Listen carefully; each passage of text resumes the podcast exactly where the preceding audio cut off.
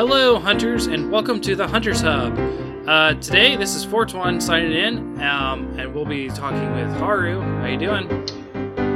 Moderately alive to severely uh, uh, hopeless. Okay. and our new co-host and returning many time guest, Morg Daddy. How you oh, doing? I'm doing excellent. A little bit burnt out, been super busy, but I'm enjoying life. Okay. Uh, I am. I am not burned out. I am still full throttle into Iceborne, and we're going to be talking about that a lot today, uh, along with some uh, hopeful news and a little bit of what we've been playing outside of Monster Hunter. Finally, after like what five episodes or something. Um, five episodes, four episodes, exactly of five just episodes. Monster yes. Hunter. Um, which hey, you know, that's kind of where we got our start, so why not talk the crap out of it? Um, so before we get into the Monster Hunter stuff, uh, thank you, Wolfie Melon, for the music, and uh, we'll get started with um, a teaser from. I, I guess he's the developer. I'm not as familiar with uh, the series uh, as as you are, Haru, and I don't know how much you've played it, Morg. Mhm. I think you said you played a little bit of it, uh, which is Okami. Uh, very highly praised game. Uh, a lot of people got a second wind of it um, on the Wii, and then a third wind of it on the Switch um, when it originally came out for PS2, I believe. Question mark. Well, actually, um, push his glasses up. It uh, there was an HD port for PS3, and the Switch port was with, with the eighth gen remaster that released. I think I want to say a Okay, bit after that. But sometime last year is when that HD release happened on Switch or whatever remaster or whatever you want to call it. Um, anyways, Okami is a very loved game. I've never touched it. I know it's a it's a doggo that likes to paint, from what I understand. Um, um, but uh, there's a tease, or I guess he's one of the developers talked about possibly having uh, Okami 2. And the only thing we saw was a tweet where uh, the lady interviewing him just sort of like smiled and walked off camera. And then, Yes, it's it's um it was tweeted out by Kumi Nakamura, who is you will probably have recognized her from E3 on Bethesda stage. Even she's uh, sort of an art uh, developer in that in that Mhm. sphere, and she uh, was with Tango GameWorks um, on uh, Ghostwire Tokyo. But she's left that as of a couple of months ago, and she's tweeted out a video of her and um, Hideki Kamiya, the original director of Okami, um, saying yeah, okay. he says Okami's go- coming back, and she asks, "Really?"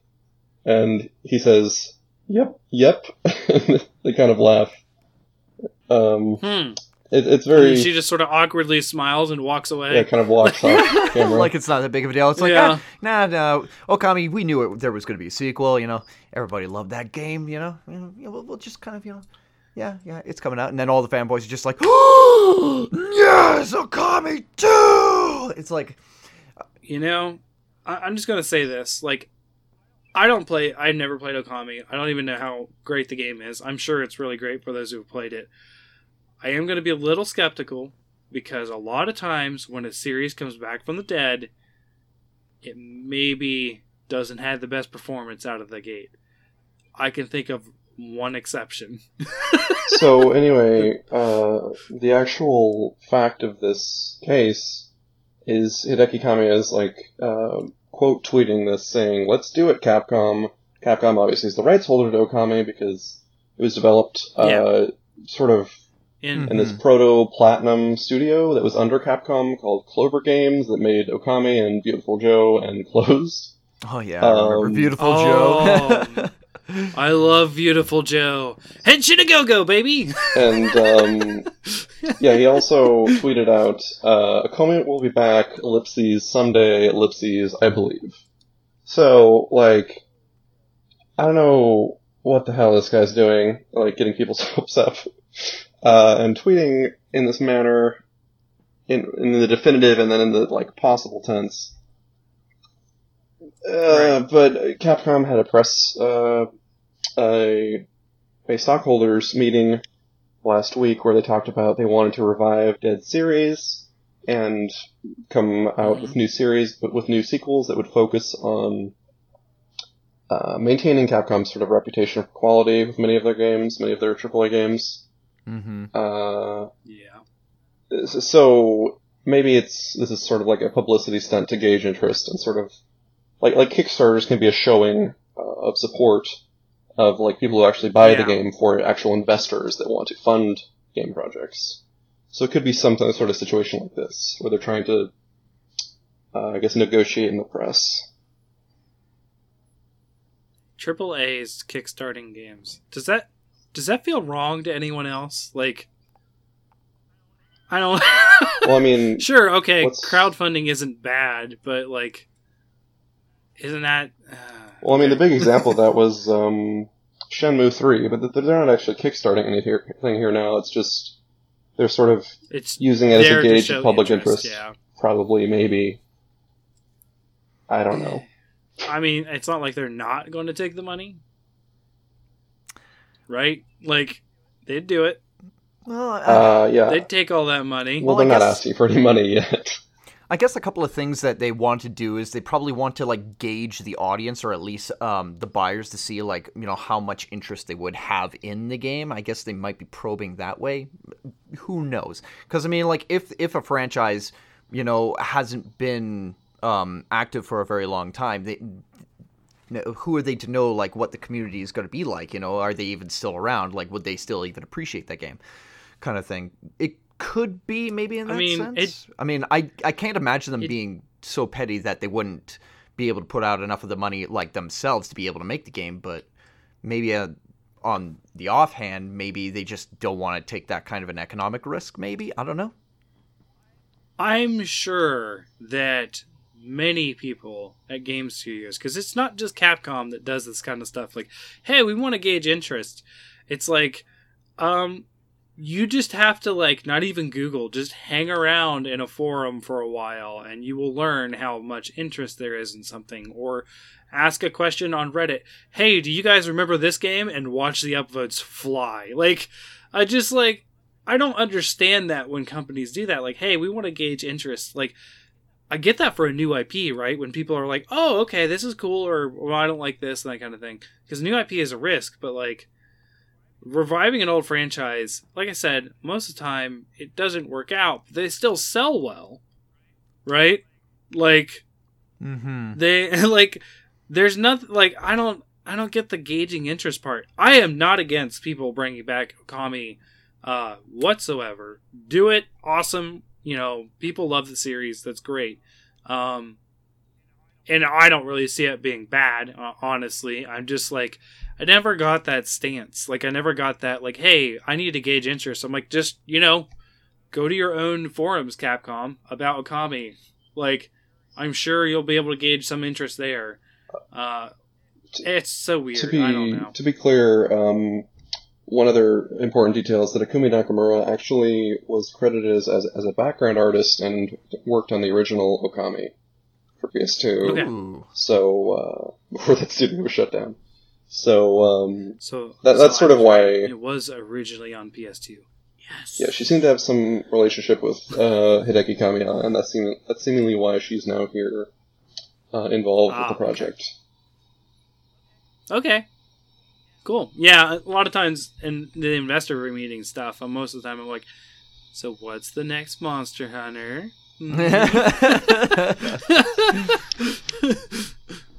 uh, so because we're going to hear something eventually, right? Because they said, "Hey, Iceborne's last big expansion." So I can imagine that it'll probably well, if history stands, it'll probably come out maybe with. I could imagine maybe when the next new console comes out, and maybe when they want to maybe test out the uh, the hardware on that new system, like when maybe PS5 comes out. I can imagine it coming out by then, and probably give them enough time. That'd to be be way to- too soon. That's that's like two years. Yeah, they said it would No, come that's out. That's about like- almost three years from Christmas when the world launched. But they also had to make Iceborne in the meantime. Hmm, good point. Well, maybe. Iceborne uh, was weren't they tackled by the uh, another team? Like, wasn't Iceborne didn't they kind of combine the two teams of Monster Hunter to do Iceborne? They, Uh, they combined the two teams for development of World. We don't know who developed Iceborne. We just know it's directed by the guy who directed GU. Well, they had Yeah, that's uh, right. in that live those dev streams they talked about uh, the guy who did uh, Gen U, the director for that was the one who headed up the Iceborne project. that is correct. Um, yeah. Right, but why So- wouldn't Ichinose direct it if the Portable team was on it? Ichi- like Ichinose is a long-standing director at Capcom. He's probably doing something. Uh, he did Generations Yeah, and that's what Portable I'm- Third.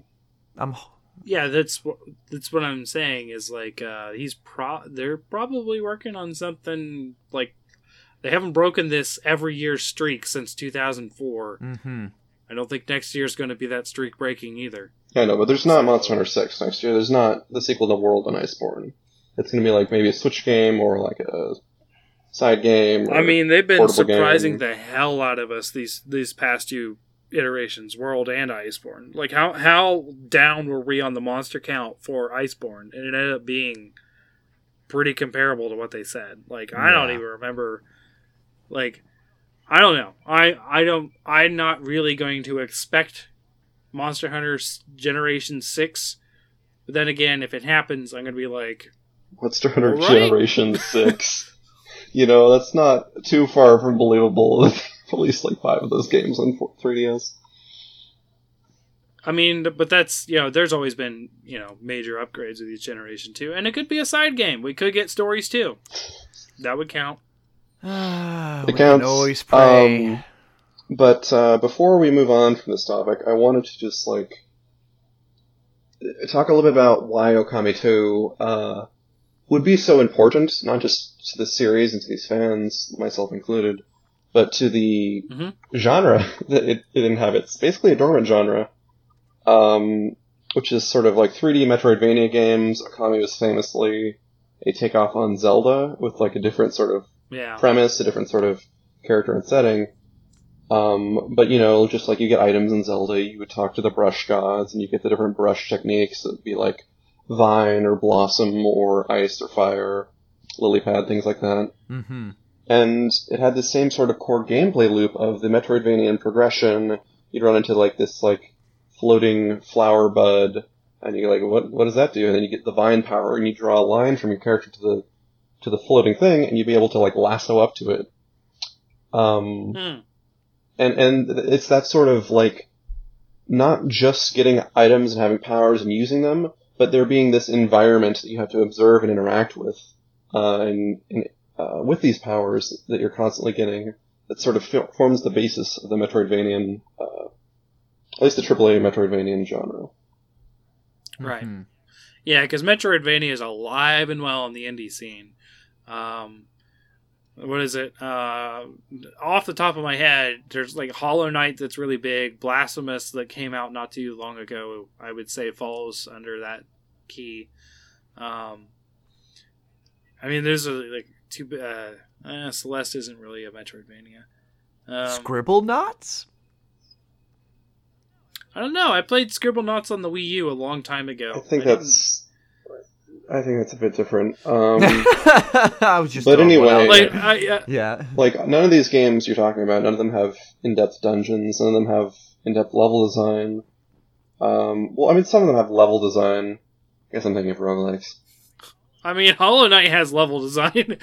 Let's be clear. Hollow Knight is like really robust, especially for Right. Well, um, an indie game. with this but spe- this particular, uh, just sort of manifestation of the genre, um, well, it's just, like, you really- are right in the fact that 3D ones are- aren't super popular.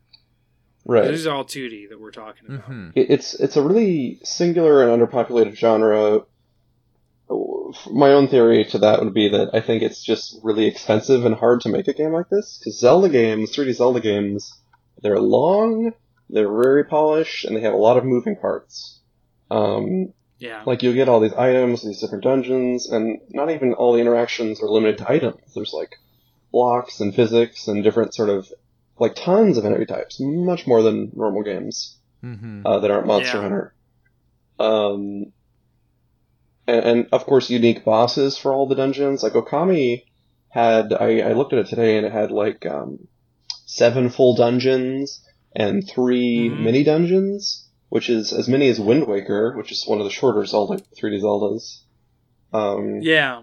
which is like What about really promising for like which literally a freshman effort for for this developer um, in making a Zelda game. what about Dark Darksiders? Isn't Dark Darksiders along the same genre? I haven't played Dark Darksiders. Oh, either, I've played so- Darksiders. Um, Darksiders is more of like um, how do I how do I describe it? It de- it definitely has like sort of More action. it, it, I it would assume, definitely right? action packed like um but um yeah there are certain like zelda themes to it where there are certain puzzles and clues that you have to solve and whatever and of course at the very end there's usually a big boss fight where you have to figure out um the particular weakness or whatever or some sort of Right. flaw um and yeah, there there are um, levels of progression where you have to have or obtain a particular item or a certain skill that would allow you to be able to progress in um, certain areas of like older maps that you wouldn't have had access otherwise to. Um, but yeah, uh, it- it's kind of in that same area. So it's but- got similarities, but it's not the same. Um, I get you. I think Okami is more um, artistic in its in its style. Like it's definitely got sort of that um, what is that uh, Japanese old uh, painting um, thing? I can't remember what it's called. You're talking about the. Uh... yeah, I you know, know, what I'm talking about, about, right? Water. It's it's that uh, what was that Yeah. era in Japanese culture where um, they got super duper artsy and then like they had the shogun in charge and stuff like that. I can't remember, but yeah, it's kind of like very themed around that sort of style. Okay. And for those of you who don't know, if you ever played Marvel vs. Capcom, it's the Japanese wolf thing, okay? Super cool god thing, whatever it is. Yeah. Okay. Yeah. Yeah. yeah, There's that famous the, all the waves crashing is is one of the more famous Mhm. paintings. Um, uh, yeah. I, I mean, I get what you're saying. Um, that's cool. I'm I'm excited that you know that people are gonna uh you know go nuts over an Okami too.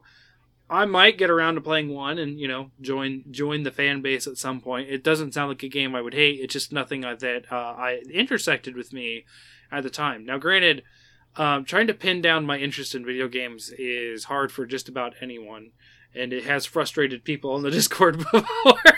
I was like, "Wait, what? You don't like this? Why? You but you like this? Uh, yeah, I just I, I can't explain it." So like, I remember when uh, Okami came out in the PS2 era. Um, I had just also got a uh, Xbox or something. I I can't remember. Maybe it was a little later. Maybe there was an HD remake for the uh, 360 or, uh, and that era. The PS3, yeah, the PS3 remake you're talking about. And I had a PS3 and a uh, 360, and I had the choice between New Turok or Okami. Oh god. I chose Turok. Why? I have zero. I love Um, Turok, dude. I love Turok. So anyway, the, the Japanese painting style we're talking about, the traditional one is uh, ukiyo-e, I um, and you'll the see one. the sort of paintings with the vertical uh, characters and um, sort of the, the very parchment tone things, and sort of like um, often sort of sparse paintings with sort of, um, I guess, uh, the, the sort of the sort of flowing uh, brushstroke uh, calligraphy. Mhm. Um, So, let me just defend myself here. As a Native American who loves dinosaurs, how can I not love Turok? Just saying. just gonna put that out there.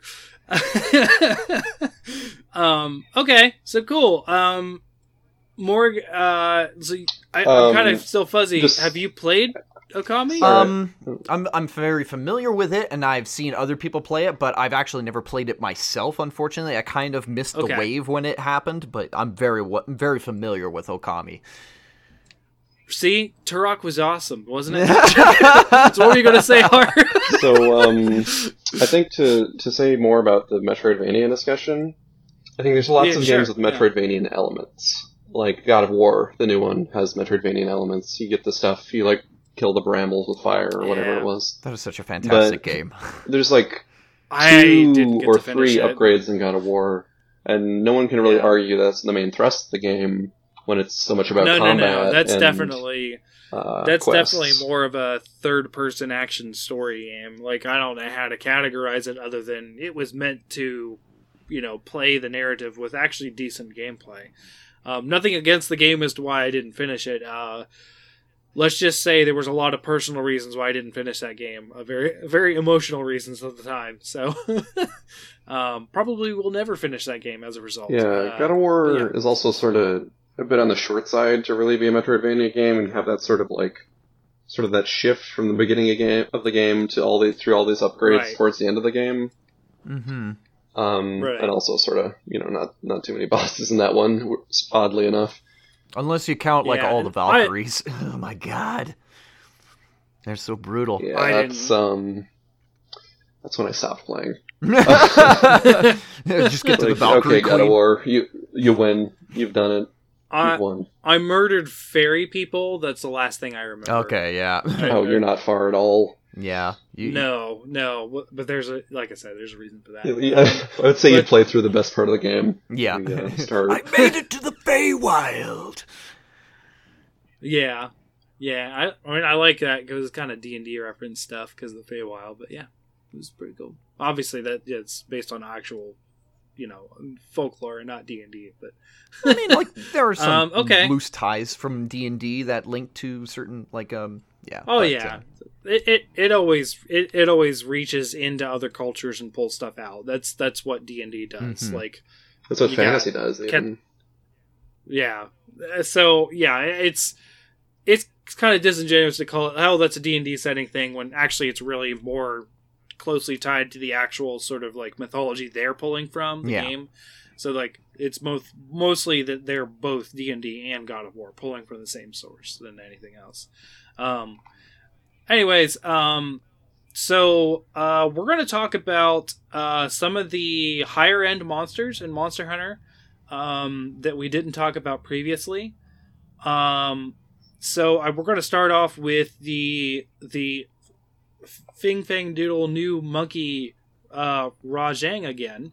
Um, we talked a lot about him uh, last week, but we didn't really get into some uh, topics as like it had only been out like what a day by the time we recorded, so we didn't really get a, get around to hunting him as much as we could have to give like a full, well-rounded opinion.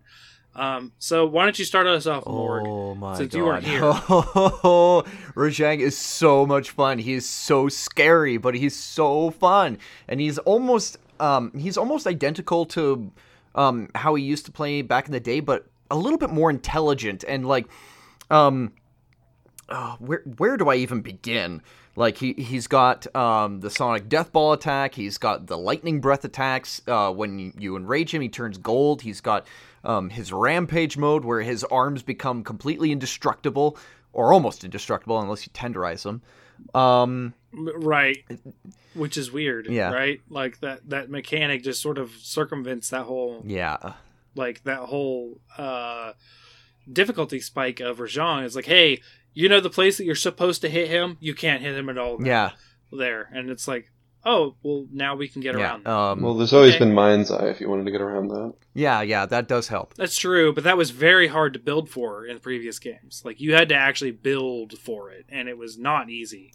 Um, I don't even. I think a lot of times it involved silver Rathalos in the old games, like I do remember the yeah. which we'll get to in yeah, this one. fencing was was definitely something that was uh, kind of tricky to put into sets, and I don't know if anybody really puts them into sets anymore. But um, yeah, oh my gosh, Rajang is very fun for You that. You can with a level two gem. Oh now. my god, A level two gem. one that I still don't have. Ugh! But anyways, Yeah, you um, have to. That's pretty good drop for Blade Masters. yeah, oh my god, I have three. lucky you. oh my god. Also, been playing over 750 hours in Monster Hunter World, so eh, Yeah, lucky or just a lot of chances. Yeah. Um yeah, um whenever you break a part off of his body, he like um like there are two different things that he does. Like um he'll like literally like recoil like as if he's like in pain, like he'll like s- panic spin backwards going ah! Like I can't believe you broke my face. right. But then, like, um, if he's up against the wall, he'll he'll brace himself, lean up against it, breathe heavy, and then he'll lunge at you. Like, oh my god! Like Yes. he's like an "I'ma get you" for that kind of look in his eye when he does it too. Um, Yeah. Then there's You do not mess with the golden exactly monkey. you don't mess with him. Otherwise, he just goes all Kakarot! And but um, so yeah. His his like counterattack animation, like you're saying, it sort of reads like a flinch, but it's um it's sort of like a fake, and then it has that sort of counterattack like a lot of uh, the new iterations of monsters do. yeah, yeah, it, it's uh, so it can crazy. be really uh, just tricky. Just um when you first learn the fight. It- It also helps that I just rewatched all of the DBZ Saiyan Saga too. So yeah.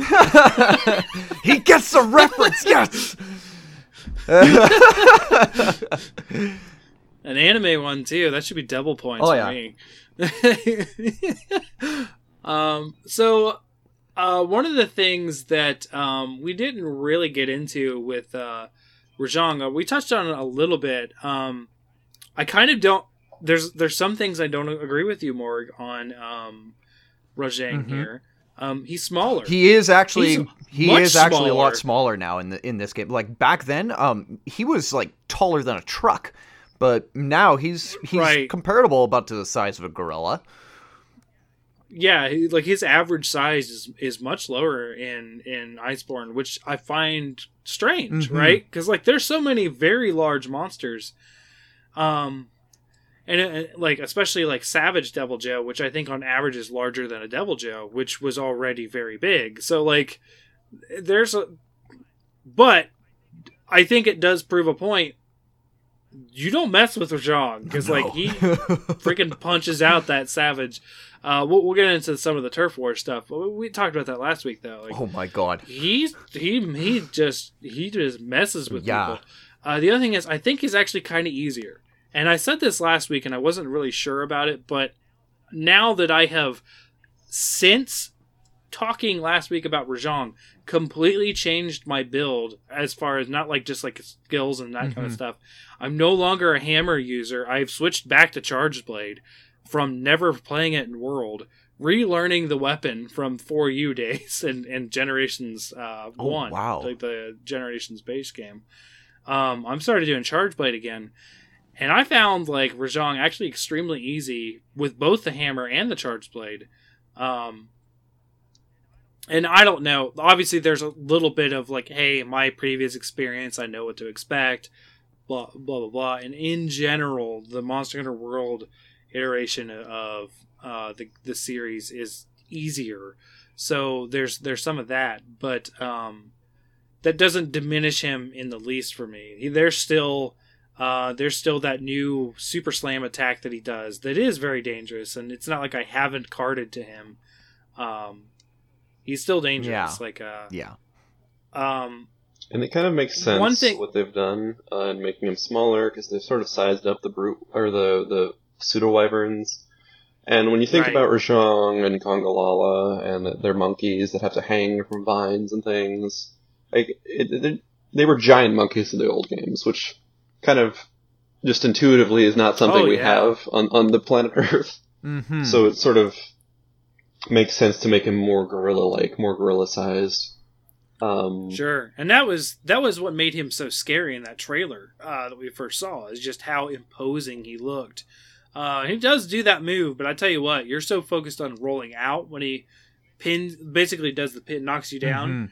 Then when he gets up to you and gives that big whole gorilla puffing up his chest look when he's about ready to slam you, that's intimidating, but it's not near as intimidating as they played it in the trailer.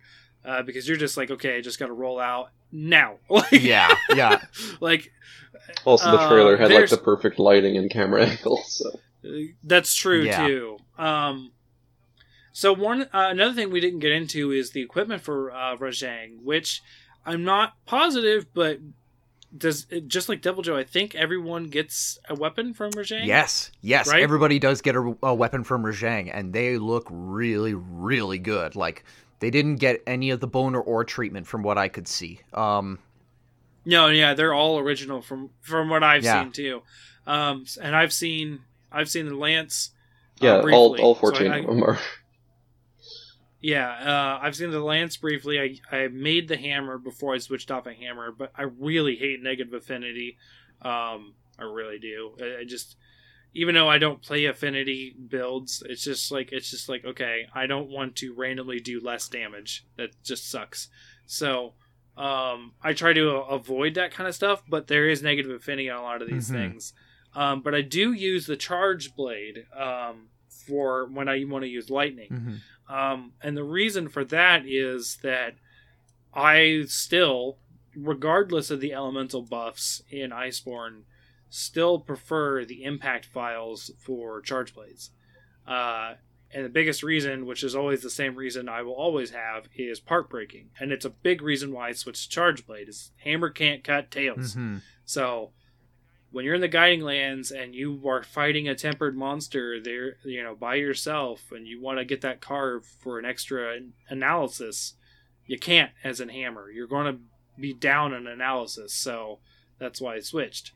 And the charge blade is actually good enough because the it's the only lightning impact phial uh, that I saw that was actually decent. There's the other one of the like the Iron Tree has one or something, um, but like it's actually pretty good. You just have to accommodate for the high negative affinity. Um, So, but otherwise, the design is amazing. Yeah, I mean there are ways to um to work around the affinity. I mean, like there are um, ways for you to be able to max out your build so that you can like well exceed over a hundred affinity.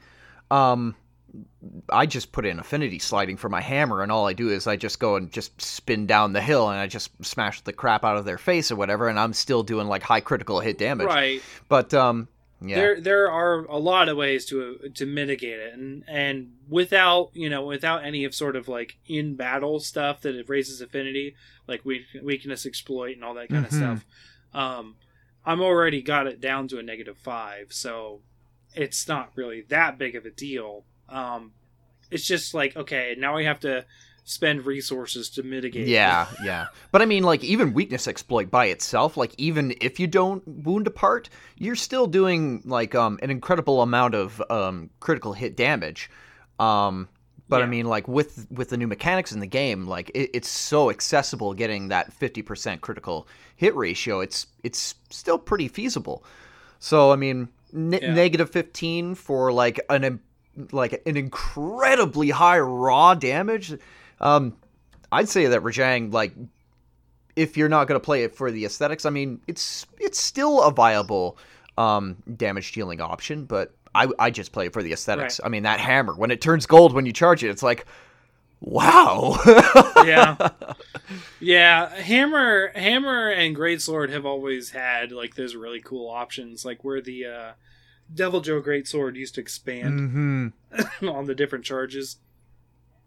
And like uh, i think the hammer does a lot of that too where you know the, the charge levels actually reflect and and the you know mechanics of the hammer or, or you know expanding for the Deviljho one or you know returning a blue for the uh, not blue yellow for the ha- uh, Mhm. hammer.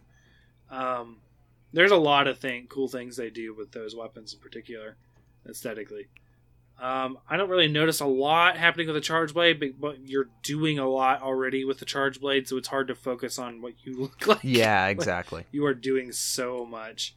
Um, so, um, uh, Haru, what what is what is your thoughts having hunted more of Rajang, or or or have you hunted more even Uh, I've gone a couple times with different people. the turf wars um, that Rajang, Rajang gets into?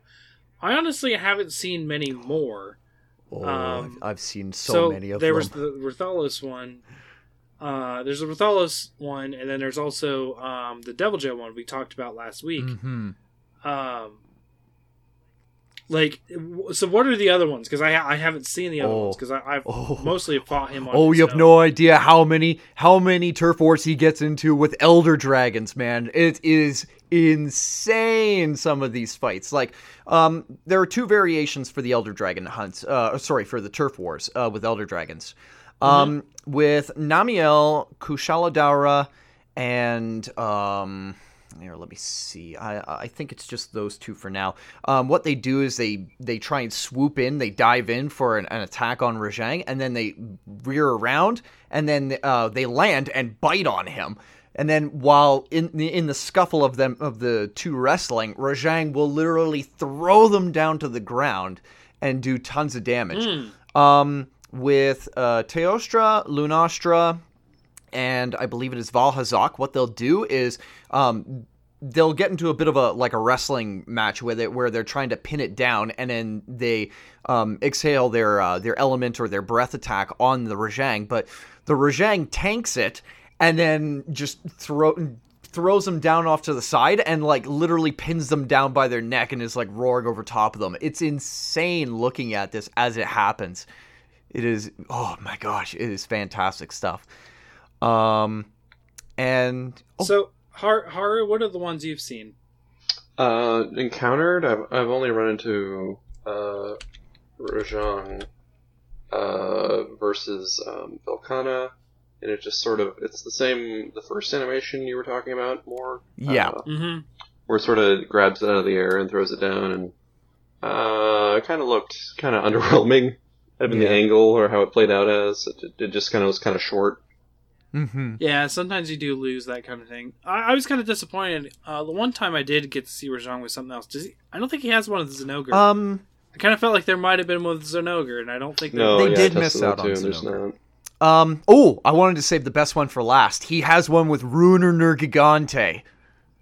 It is. It is Okay. so epic. What'll happen is Ruiner Nergigante will go in for the first swipe, but then Rajang jumps over top of it, dance like literally is dancing on its head and rides it like a bucking bronco, and then Nergigante will like throw it forward and then try to bite him. Uh, then he goes like pretty much Super Saiyan, and he throws the most amazing uppercut you've ever seen a monkey ever do on a Nergigante, and sends him reeling back. He's like, "Whoa!" And then Nergigante's like, "Get the hell out of here!" and swipes him off to the side. Um, in all those encounters, Rajang is doing the most damage in all the turf wars. Um, there have been a lot of people that were saying that, well, Nergigante wasn't really, you know, putting all this weight into it. And I'd be like, nah, I think it was more like a reflex, like it was scared of it, kind of like what you do with a bug when you're trying to flick it away. You're like, get, the, get off me. Ugh. But, like, right. yeah, like, nobody seems to want to tangle with Rajang because he's just such a feisty little monkey. But yeah, like, those Right. turf wars, if, if, the proof is in the pudding, especially for Rajang. He's definitely worthy of being up there with the top dogs. For sure. Like, I yeah, I, he's he's always been a very challenging monster, and I don't disagree with uh, his power level in Mhm. general. Um, that I would. Be, it's kind of interesting that Ruiner Nergigante sort of loses because they kind of set him up to be like the bad A mofo of all of Monster Hunter right Mhm. now, right? So like he's the one who kills Shara Ishvalda technically because we didn't because technically we yeah. didn't. Oh my god. Well, yeah. I mean, Right. he's still pretty badass because I mean, I mean, he like when he swipes away Rajang, Rajang goes flying. I mean, but Yeah. um, I mean, yeah. because he's such a tiny monkey.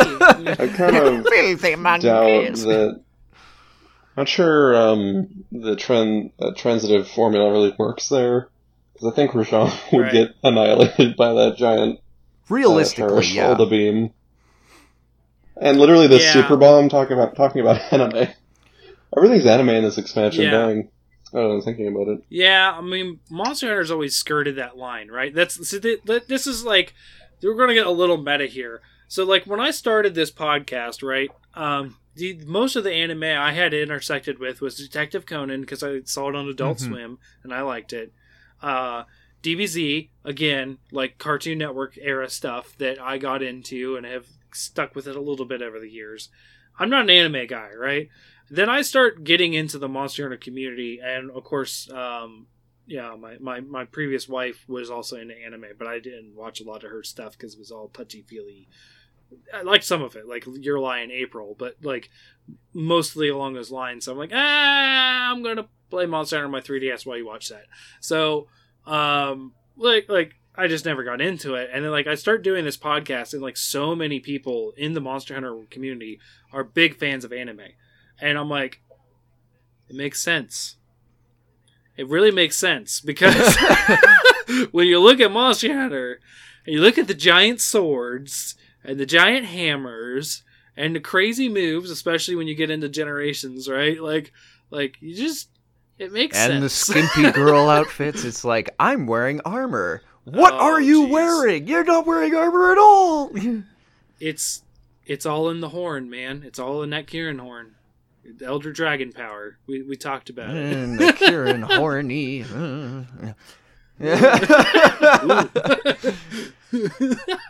um, okay. Um, uh, so the last thing is the armor set. Uh, not super excited. Um, I can't even remember what it is, but it's another one of those unlock the cap of a skill thing. hmm Uh, and it takes three. Um, Um, there are two skills with it. Um, uh, one of them is it agitator you. Uh, or no. was that an Urgante? Um, for that's a- agitator. I think is Yeah, it's Brachydios. Brachydios. For Rajang, it's got uh, two sets. Um, one of them is Mind's Eye, I think for two, and then the other one is Yes, that's Protect right. to Polish. protect. The, yeah. yeah.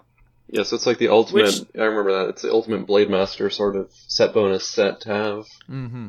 So what you're saying is I can replace the level two piece set with a level two gem and a three the the four piece set with another gem I think so. Yeah. Unfortunately. That's Yeah. what all set bonuses work out and then you look at like yeah, you look Um, at the But you don't have to use any gems to, to do that if you equip four pieces of Rajang. right. Yeah. No, and it leaves you open. You know, it gives you the the st- and obviously it's not bad armor. I'm just saying like it's not it's not anything new either. Right. It's not it's not gonna be like oh look at what this can do and like I don't know if if Iceborne really added a lot of new skills. Like I guess we got a lot of the elemental stuff, right? Um, but aside from that, like a lot of it's just like, hey, let's uncap a skill. Now, don't get me wrong. Some of those uncapped skills, like I love the KO one, although I even while using hammer, I got off of that a bit because I was like, yeah, I'm still not KOing near as much on like these higher end monsters, anyways. Like getting two KOs is good enough. Um, so like uh, I ended up even switching off of that, but the one that I'm actually really fond of right now is the.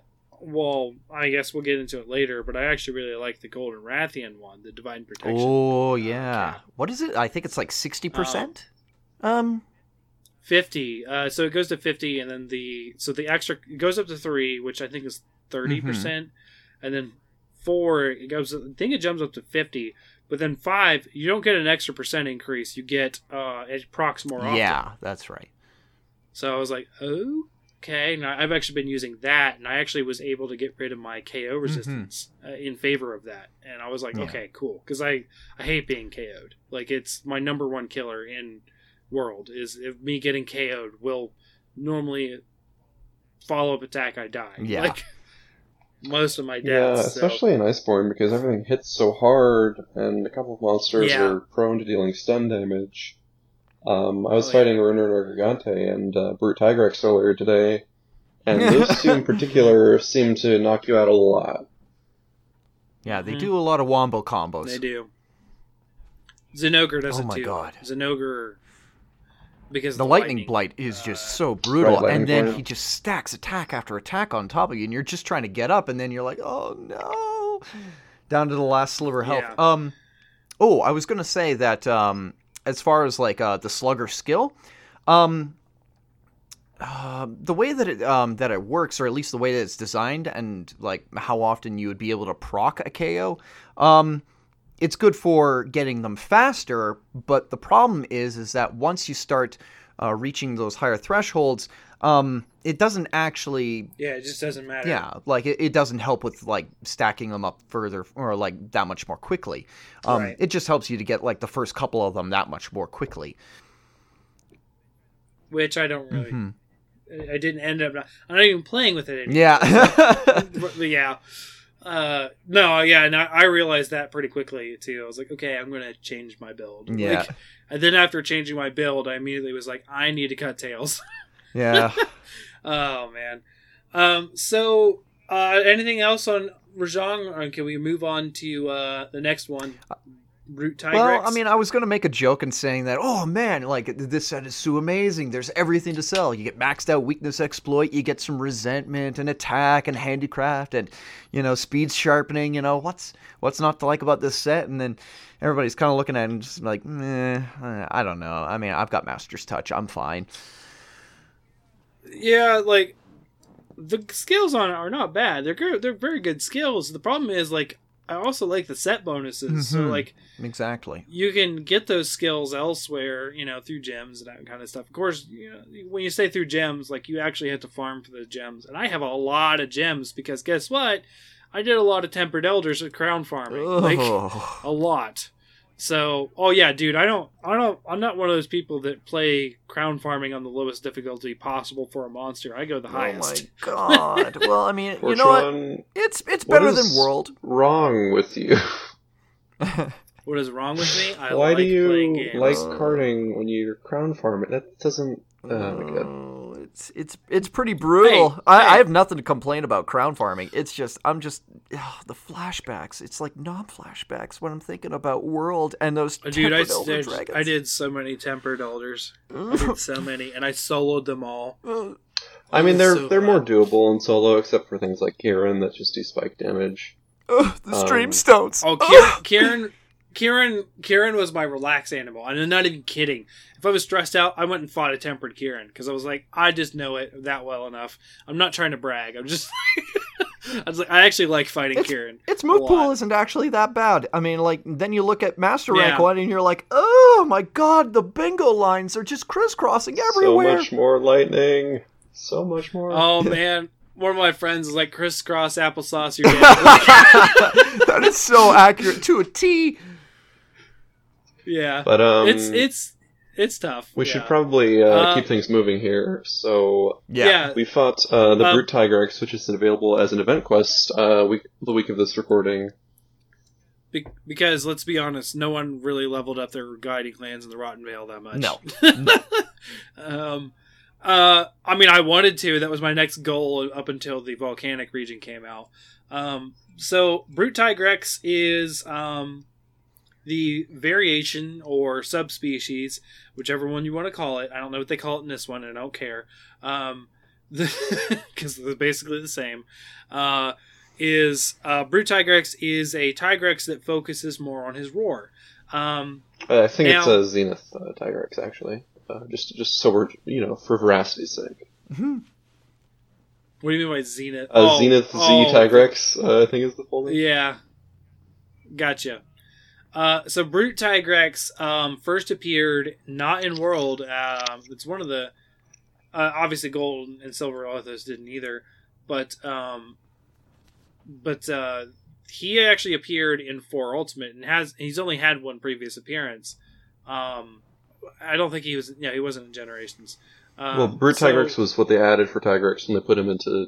He was sort of a pseudo flagship on one of the like special editions of um, Portable Yeah. Third. Yes, uh, yeah. It's the only Um, portable so- third subspecies that's uh, uh, y- yet in the series. Yeah, that's true. Poor Jade Barroth. It's such an opportunity too. Anyways, Yeah, um, well, it's the, maybe a uh, reason for that. We've already got Banbaro. Yeah. I think we're fine without a Jade Barroth, I guess. oh, I, I like Banbaro. I like both. I, I like them all. Anyways, um, the Brute Tigrex focuses more on his roars. Um, so his roar blast around him is is bigger in general. Um, he now does a Cantor beams of, of roars. Uh, that's new, especially the sweeping one. Mhm. Um, that's actually very hard to dodge. Um, Yeah, it's very wide Now, ranging. for the- Just the sort of sonic. It's cool. The effect. It's like Right. vibrating air, almost like the like the almost like the heat Mhm. shimmer effect. yeah. yeah it's it's very much sound attacks and um he does this thing and he um so my brother and i hunted him today and my brother's never fought him. He never got far enough in four ultimate uh, to do so. So he does this thing where he roars and he backs up a couple steps and roars again more powerfully uh, and more damagingly. Um so normally where you're okay at being outside of his his roar area um it's not possible when he backs up and roars again. So you'll either have to, you know, dodge it well enough, you know, iframe it, or um, block it or whatever you want to do, and be blocking the correct way because it will put you put him behind you, and you have to switch the direction you're blocking. Mm-hmm. So, uh, very, very uh, uh, different fight for Tigrex. Um, doesn't do as much charging as the original Tigrex. He does some and leaps and that kind of stuff, but uh, he's more focused on getting in your face and roaring. Um, the biggest thing, uh, the the biggest two things I saw that were very different from the previous iterations of this monster are a he's bigger again. Um, so like uh, the average size of a brute tigrex is just larger than a tigrex. Yeah, I um, thought he which was, true but in I the wasn't previous game. Mhm. quite sure. Yeah, Yeah. he is much larger than uh, than a standard Tigrex. Which was also true in full ultimate but it was more close. They were closer in, in size comparison. This is more of an exaggerated gap i feel. And also Tigrex, Uh, because- all the pseudo wyverns are just larger uh, from a base level. yeah. Yeah because Nargacuga used to be kind of small. Like kind of. Like at least in comparison. Um so there, there's that and also again i think it's just because the mechanics and how the things work in the older games he's he's a lot easier. Like even his roars don't even have as much of an area of effect as they used to. Um and i find that odd like because um he's he's a he's always been like a, he's a brute right? He's he's he was a very difficult subspecies in previous games. And uh, you know I, I I would have put him up there with base Rajang Mhm. right? I, I mean he was he was there but um he I would say Rajang is a, is a step above even though Rajang is easier than he was a step above these um, end of guiding land monsters like Brute Tigrex and Goldrathian and Silverlos and uh, and, and um, I haven't fought Scarred Yian Garuga yet. Um, but as far as I understand, he's pretty much the same. from what I Would you like to join my think, investigation? I have to fight a tempered Scarred Yian Garuga and a tempered Savage Deviljho. Only one faint. boy. you guys in on it? I'm not. oh man. Um, I'll, I'll do it if you promise to delete your save if you lose. Nah. oh, geez. hey, Whoa, that means whoa, you whoa, can't throw yourself at the monster and just. He, he took this from shoots to ladders to Russian roulette. Oh my God. Yeah, it's uh, delete days of your life. Oh Um, my god. so Brute Tigrex, uh, like in past games, he is in the uh, sort of volcanic region and the guiding lands Right. with his habitat. Um, but just in general, Tigrex uh, has been added to the Elder's Recess, um, where he hasn't been any sort of volcanic areas in past games, uh, which is sort of Um, interesting. I'm not sure. I think I remember. Well, uh, I- I looked it up. He hasn't been. Has anybody actually ever seen Tigrex in the Wildspire Waste? Because I don't remember seeing him once when I was playing, uh, when I was doing my uh, run through for it. Yeah, I don't see Tigrex there a lot. He is in Rotten Vale. Yeah. That's. I mean, well, Brute Tigrex, he's the end of the Rotten Vale Mhm. tree, which is weird, but whatever. Yeah, it's it's everywhere except the uh, Coral Highlands now. Um, Okay. it's just interesting that they he was sort of like a a temperate invader and in Arctic areas before, Mm-hmm. um, but now they've added him to volcanoes too, um, which I, I can sort of because with Iceborne they're sort of reframing a lot of the monsters, like Orchideos is no longer in Arctic regions and things like that. But I can kind of see it sort of Tigrex. It's sort of like um, dinosaur-like, lizard-like appearance being in a volcano because that is sort of like the the type of uh, body and sort of constitution you want to have to live in a really hot region. Mm-hmm. You know, I want to say maybe it's fourth gen. I'm thinking Tigrex in in um, volcanic-ish areas because the, the fourth gen's volcanic was the sunken hollow turned into the volcanic. uh, Yeah, it was just in the sunken hollow though. Uh, but they're reskins, so that it's must not. be what I'm thinking of. I'm actually kind of surprised that a Nerscylla's web was able to block off all that lava. Hmm. Begs a lot of questions. It's um. It's uh, Japanese, that's all we'll say. There's no explanation for it. It's just very Japanese. All right. I don't even know that's Japanese. I'm just like, it's I don't know. It's, it's just what they did. Um, I don't really have a lot to add on Brute Tigrex other than you know his different play style was the biggest thing. Um, he doesn't really his armor set is the same. It, he acts like a subspecies in his armor set where it just gives you the same stuff, just different skills. But it does have One a unique noticed- uh, style of the armor. It's not just the base armor with Sure. different colors. No, you get a No, no. cape. Yeah, it's it's different. It's very different on the aesthetic. I'll, I'll agree there. Um, just don't use the beta helm.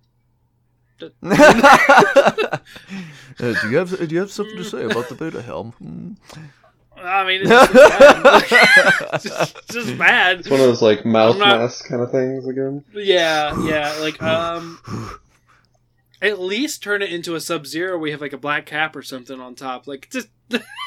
I, I just I don't know I don't I I tend to like more full hems and a lot of that kind of stuff but I mean I can't speak for the the female armor because I don't play a female in the game so. Beta I chest. don't, Don't I don't but- understand what you're talking about, Fortuan, as the Tsuyaku antlers sort of, or ten antennae sort of bounce on either side of my head. oh, You know, I haven't even noticed. We play together a lot, and I haven't even noticed that you play a girl. All right. There's an advantage to that. You Um, can't get Well, get no, the male catfished. Tsuyaku armor is, has that too. oh, okay. I guess um, All right. the the one thing that I can say about Brute Tigrex is that uh, the coloration of his skin is like significantly different from um, like I think For You was the Oh, last yeah. time I seen him. It kind of had more of like a Jurassic Park kind of theme to the skin tones um, back then. He's brown. He was Yeah, like he had brown and tan. yeah, like yeah, like he just kind of felt more dinosaur like in those ones, whereas now he's kind of like reverse color, ti- like tiger kind of colors. Like you know what I mean? Like he seems like a darker Yeah. tones Sure. with brighter orange. He looks Okay, he looks yeah, sort of like a lighter sort of greenish brown, uh, and that's sort of, I mean, it's sort of like Tigrex itself. Its colors were less distinct Mm-hmm. and sort of like uh, Right. brown. Well, not, yeah, just sort of brownish. Sort of like the textures weren't like enough to really fully make it sort of clear what the coloration was. Right. Uh, I will say my uh, my brother is actually really in love with uh, Tigrex's set, and he didn't like the skills that the uh, OG Tigrex armor set Mhm. gave you, but he likes the brute Tigrex stuff. So we were actually we were actually we did the first quest just to talk about it today on the podcast together, uh, the event quest, and we we most of the time capture the monsters. So then we did the arena quest. And he's like, you know what? I'm to build that armor. So we actually started farming him because my brother wants to use it because he likes free meal and he does a lot of uh, support build stuff. Um, so having free meal, uh, you know, expanded was something he was very much into. He just, you know, wanted different skills easier. And it's not a bad armor uh, value for uh, an end tier Mhm. monster. Yeah. Um, I mean, it's not the best, but it's not. well, I mean, bad. you get weakness exploit, you get attack boost. I think you get recovery speed up, Right.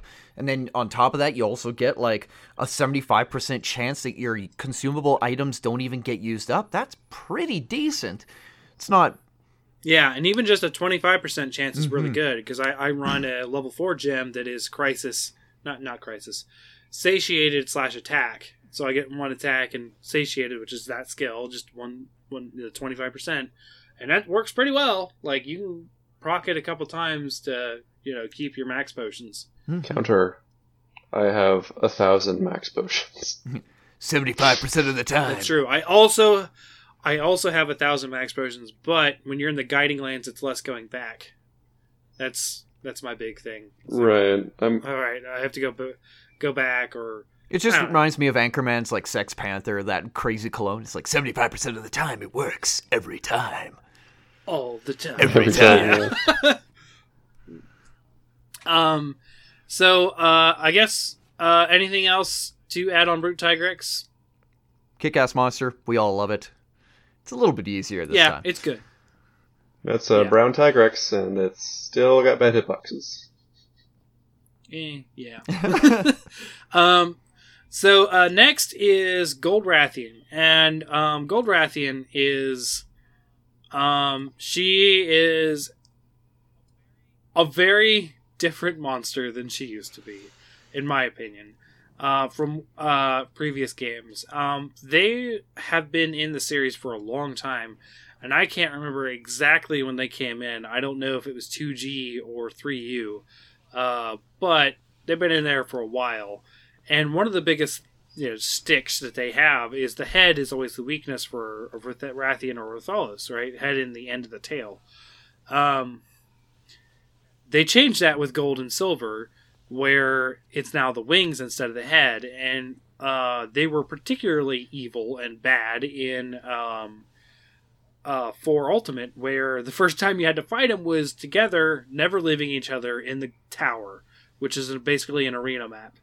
Um, and I say basically an arena map, as in like it's just one area you can't leave unless you um, Farcaster out. I was trying to think of the name of the item. So he uses so little.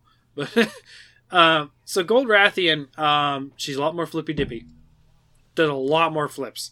And like having a Rathian charge and do a flip mid charge isn't really a new thing. Having it do two flips in a row, so it does a side flip like a pink and then a vertical one like a regular uh, Rathian, is so strange. Like, um, and it does it a lot.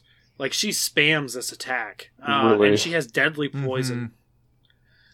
And so, like, she's very dangerous. Uh, and I feel of the N tier monsters, she's probably one of the most dangerous. Uh, N tier of, of, a, of a guiding land uh, area, I would say. Uh, Um, her flip animation, it looks like a sort of weird. It looks strange. Like it's not momentum to it, like there is with the regular Rathian one. Uh, it's sort of like does does gyroscope motion work as like uh, sort of like the uh, right angle directions mapped onto a sphere, and I don't Right. understand what really separates it from the pink Rathian animation. That's also very flippy and basically creates a sphere of of, of get out.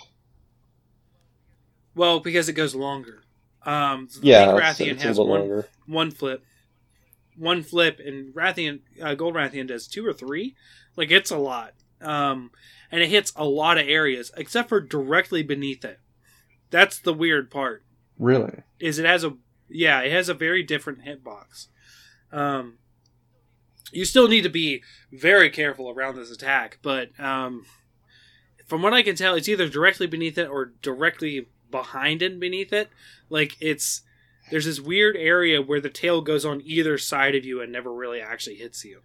Um, you know, being both a hammer and charge blade user, where I'm actually in there in the face a lot, um, that seemed to be like it's dangerous and you get hit, you're probably gonna, you know, if not die, be really hurt. Um, it's not like a one hit kill, but like uh, it's very dangerous. Uh, but standing there, I'm like, oh, okay, I didn't get hit. Whew. And it never feels like, oh yeah, I know exactly where to stand. This is easy. It's always just like heart attack. Like, I'm good. I'm good. I'm still alive. Okay, no holes. All right, good. I heard the, that she uh, has like a more intense poison. Is that true? Yeah, the deadly yeah, yeah, poison. deadly poison. Oh damn! Yep. Oh no! Um, and then also, um, the fireballs are different. And why I would say different is a mechanic that both Silver and Gold Rathian have, which is Hellfire, where they sort of like power up their fireballs and they get this glowy stuff on their head and chest. Um, where the fireballs are more powerful, it's blue fire, uh, and they explode much larger. Uh, sort and of like she a has the Lavasioth or a, or a Zerathos nuke. Right, a lot of splash damage on those fireballs, and a lot of burning areas left behind too. Um, and then there's the fireball nuke, where she goes up in the air and does a single fireball at about a 45 degree angle down. So if you're actually directly beneath her, you're actually safe. But uh, a lot of times she backflaps when she does this, so she's actually positioning herself and just boom, and it's actually forceful of enough hit. It actually grounds her uh, for a second. She has to catch herself with her wings, which is a really cool animation. Not often do you get to see a flying wyvern use its wings for stability on the ground, but you do see that with uh, Goldie Yin after this attack. You know, Um, for this podcast, just shortly, uh, I look, I went back and looked up a video of the old Brute Tigrex, and I saw Tigrex's Mm-hmm. idle animation walking around walking on two feet, like, holding its wing arms like a flying wyvern up to its side. Yeah. It's like, oh Yep. my you god. like the dorkiest chicken right now. I don't know what you're doing. He's like a perfect it- T with his tail just straight out the back. It's so You funny. know, like enter Yeah. combat and then put its wing arms on the ground and start walking like that. It was strange. and it's not even a smooth animation. It's just like bloink, his feet are on the ground. It's like, oh yeah, there you are. You did not Yeah. see anything. I was waiting for you. I planned for this all along. I did that to confuse you. My psychological games are working. yeah. Headcanon, that's the, uh, the, not animation problems, it's Capcom, uh, doing mind game monsters. Secret mind player tigers. Yeah. Rajang was never the Um, first. So, uh, um, so Gold Rathian is a much harder version of Rathian, of course. Um, and this is one of the few instances where I would say um, this monster is either harder or on par with the previous versions of the monster in older games. Um, Gold Rathian is very difficult. Um, the Hellfire adds a new flavor to the monster where you're worried about zoning, you're worried about getting the buff off. As uh, if you didn't, me- I didn't mention, the head is still a bounce point, um, but you need to do damage to the head to knock them out of Hellfire, or they're going to stay in it. And it's like think of it like Rajang's second level of rage. He goes yellow, and then he gets his red arms, the second level of rage, essentially that's kind of like what it is for the Rathian and Rathalos with his Hellfire, except that second level no, never goes away. They just have this fire buff until you get it off. I mean, also, yeah, Um, it's not, it's not even limited. Like, I think Rajang will exit that red arm thing, even if you don't hit his tail to knock him out of it, but Yes, whereas this doesn't come off unless you knock them out of it. And yeah, that is a very big distinction. It feels like a second level of rage, but it really is just its own buff and its own timer. It's not, not even on a timer. It's just like it happens some point during the fight, and it's very hard to get it off. And the Um, animations for entering, you'll see when they enter Hellfire, uh, but for entering and exiting it, there's bespoke animations that are very cool. Like, I think one of them is them sort of clutching the wing arms onto the ground, like we talked about. Yeah, so like they roll. Uh, regardless of where they are, they do a roll. Um, they're like, oh, like oh man, when you knock them out of it. And when they go into it, it's sort of like a puffing out their chest and like raw, like kind of thing. is very, like, superhero villain, like, ah, I am struck by your force. You of acting, Got sort of. me. Oh. Yeah. right. Um, uh, so real quick, I'm gonna roll in uh, Silver Rathalos into this. Uh, Silver Rathalos is also uh, about as tough, or uh, maybe tougher than his previous version. Um, he does a lot more fireballs in the air. So his him going into um, Hellfire mode, I feel, is the more dangerous part uh, between the two of them but Rathian in general, I think, is more dangerous because of the flips and the poison and that kind of stuff. Rathalos does poison you still. Um, he gets some of Steve's moves. Uh, if no one is familiar with Steve, Oh, the, Seregios. the yeah the uh, the community name for some reason for Seregios. So um, so and Seregios is a flying over and uses his talons a lot while in the air.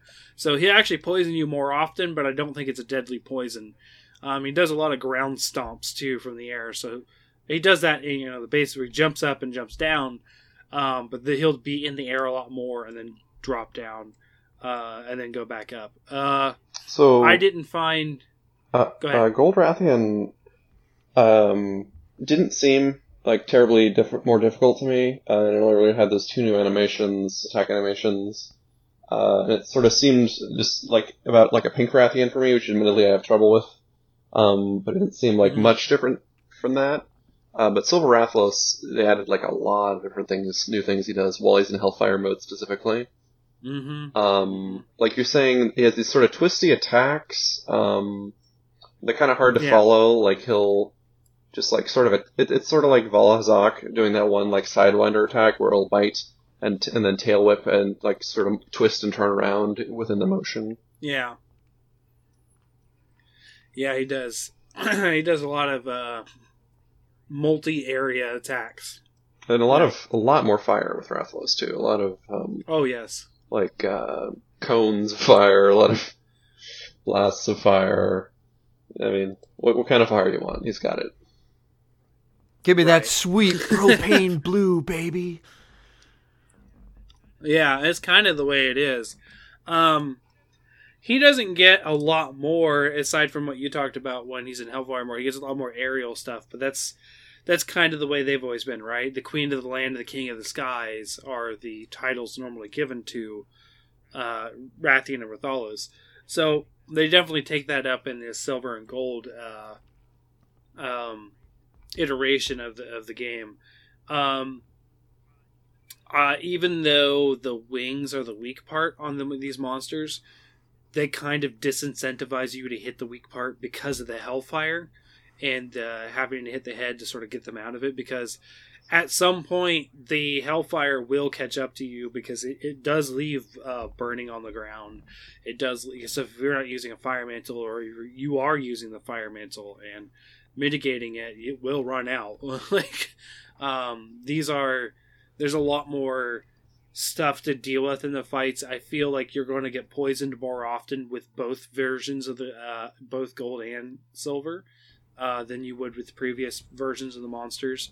Um, like they're overall very very robust and very powerful versions of the older monsters, and I always find it uh, interesting when I, I feel like a lot of people were very down on the fact that like oh we got gold Re- Ian and Silver Rathalos again, man. I'm like, I mean, okay, yeah. So it's the second variation on Rathalos and Rathian we have it within World, but they're also the sort of de facto flagships of the entire series too. I So, was That's just going to happen. I was kind of expecting them. I, I I wasn't sure if they were going to be in World, but I was speculating it when they were like, "Oh, we're going to be releasing DLC." But then Deviljho and then a bunch of other ones came out at the time, and then I was like thinking, you know, I bet you Silver and Gold Wrath are probably going to make it into Iceborne, and lo and behold, they did. But um, at, at least Right. with the new mechanics that they have, it, they are a difficult fight in the sense that they're actually challenging as opposed to like back in the day when Silver Rathalos would just spend like half the fight just leaving leaving the ground and then circling around the arena like for like five minutes at a time and you'd be like oh my god when is he gonna come down i'm, I'm gonna run out of time and then i'm gonna lose where uh, and then like there's I gold rathian did that. yeah, and then there's like Gold Rathian, where sh- she just flies up in the air, she's off the ground, she repositions behind you, backflip. And then if you manage to get out of the way of that, she repositions behind you again, backflip, repositions behind you, Nothing backflip. personnel. And I'm like, I'm like, yeah. this is cheap. This isn't even difficult at all. This is just cheese. I hate it. I'm never wanting to fight another Gold like, Rathian in- again. Also, like the superfluous, like uh, bouncing off of their hides. Like that was like Mm-hmm. like what part of their body isn't a bounce? So Yeah, because because they're all golden all Their over. wings. When you're fighting, Their wings. They're when you're fighting the first time, you're like, "What can I hit?" Okay, like tell me, give me a sign. But n- back then, it was like surprise. You know, and that's not a weak spot anymore. And you're like, And they didn't have the like the monster area maps and the notes anymore back then either. So no, no. it was kind of like a guessing Yeah. game. You had to like figure it out. Uh, like which, which part of the monsters would let you hit them. Right. Um, one thing I will say, um, the I've been very down on the Clutch Claw since Iceborne came out because, you know, my my opinion is still the same.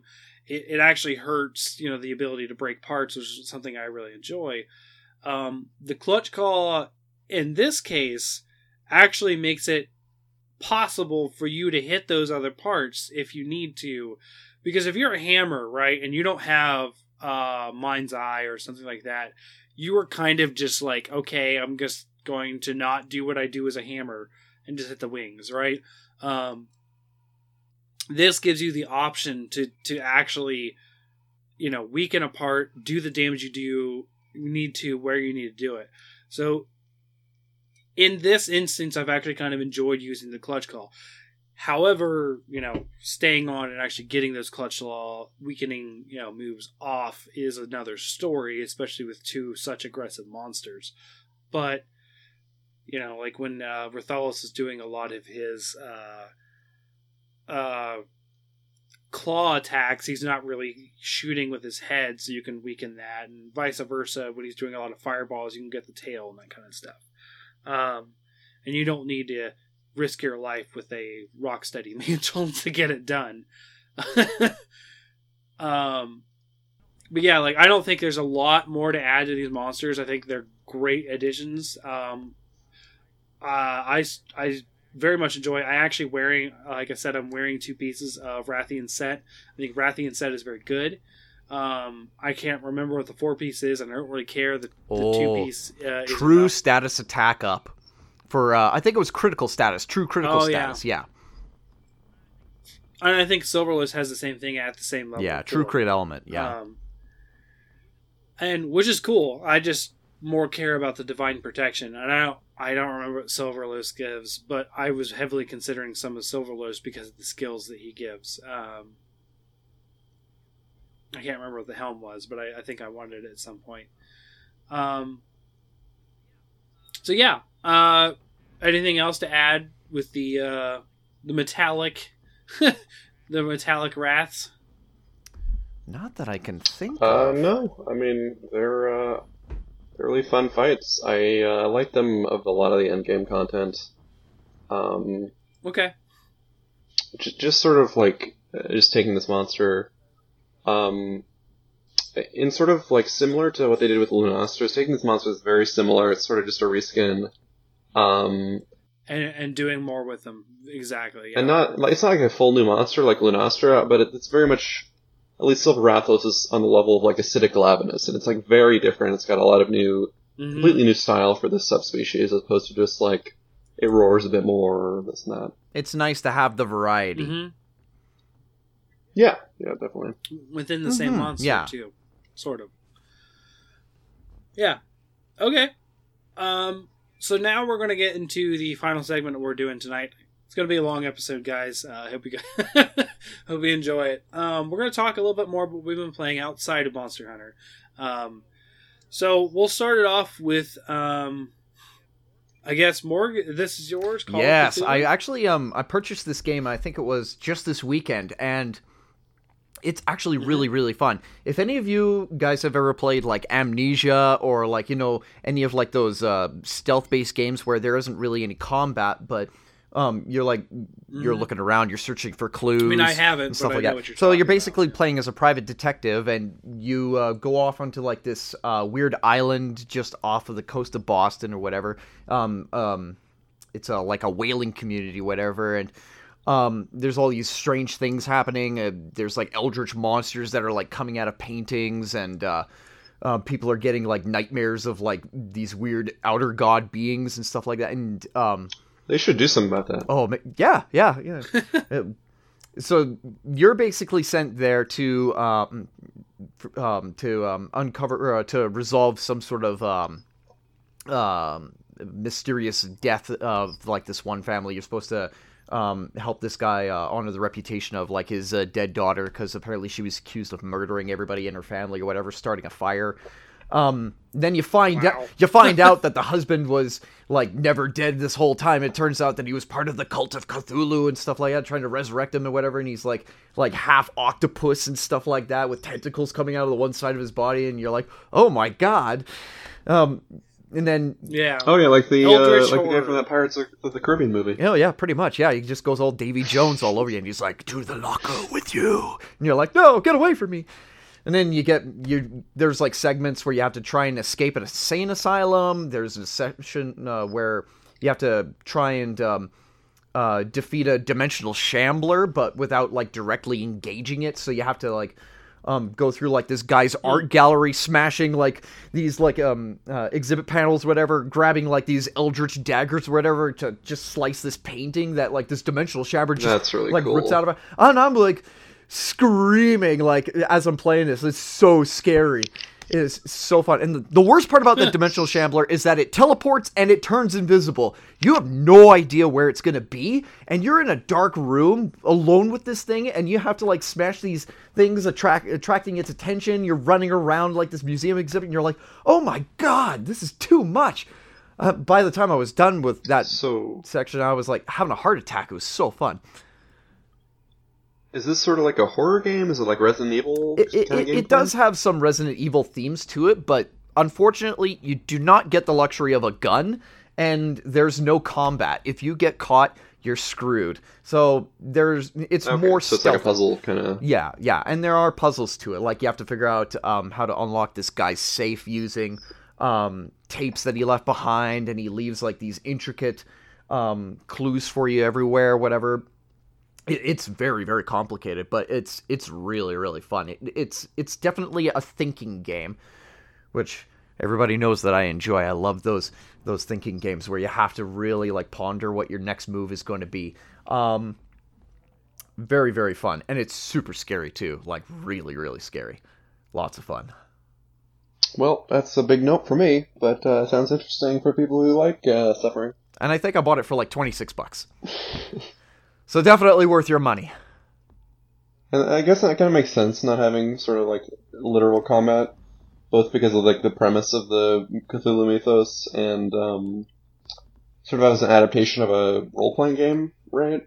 um it, it does have like um there's like a lot of like dialogue um situations it's kind of got like the mass effect um option where you get to choose what your um what your dialogue options are and then like there's um ways that you can build your character up um so like you could go for like prestige or you could go for investigation or you could go for like strength um Right, but it is it is related to Call of Cthulhu, the tabletop role playing. yeah right? yeah it's very horror themed i mean um if it were like any other game where you had the option of having like a knife or a gun for combat um unfortunately um it would become more of an action flick more than it would be a like a horror game right.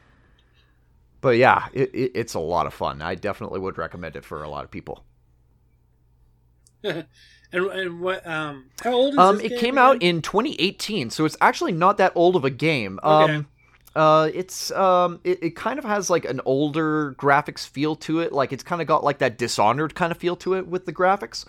But um, Sure. yeah, but it, it definitely holds up for the gameplay. Like it, it, the scares are very very good.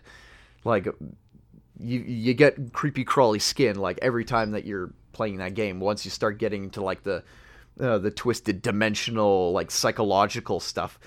It is, oh, yeah, I, I, I Does it um does it have this sort of like more painterly like character designs like Dishonored? um, yeah, unfortunately, yeah, like all, all the fishermen, they look like each other's brother, like, and they're all butt ugly. Like, it sucks. like, they actually all look the same, and why they have to be so butt ugly, I don't know.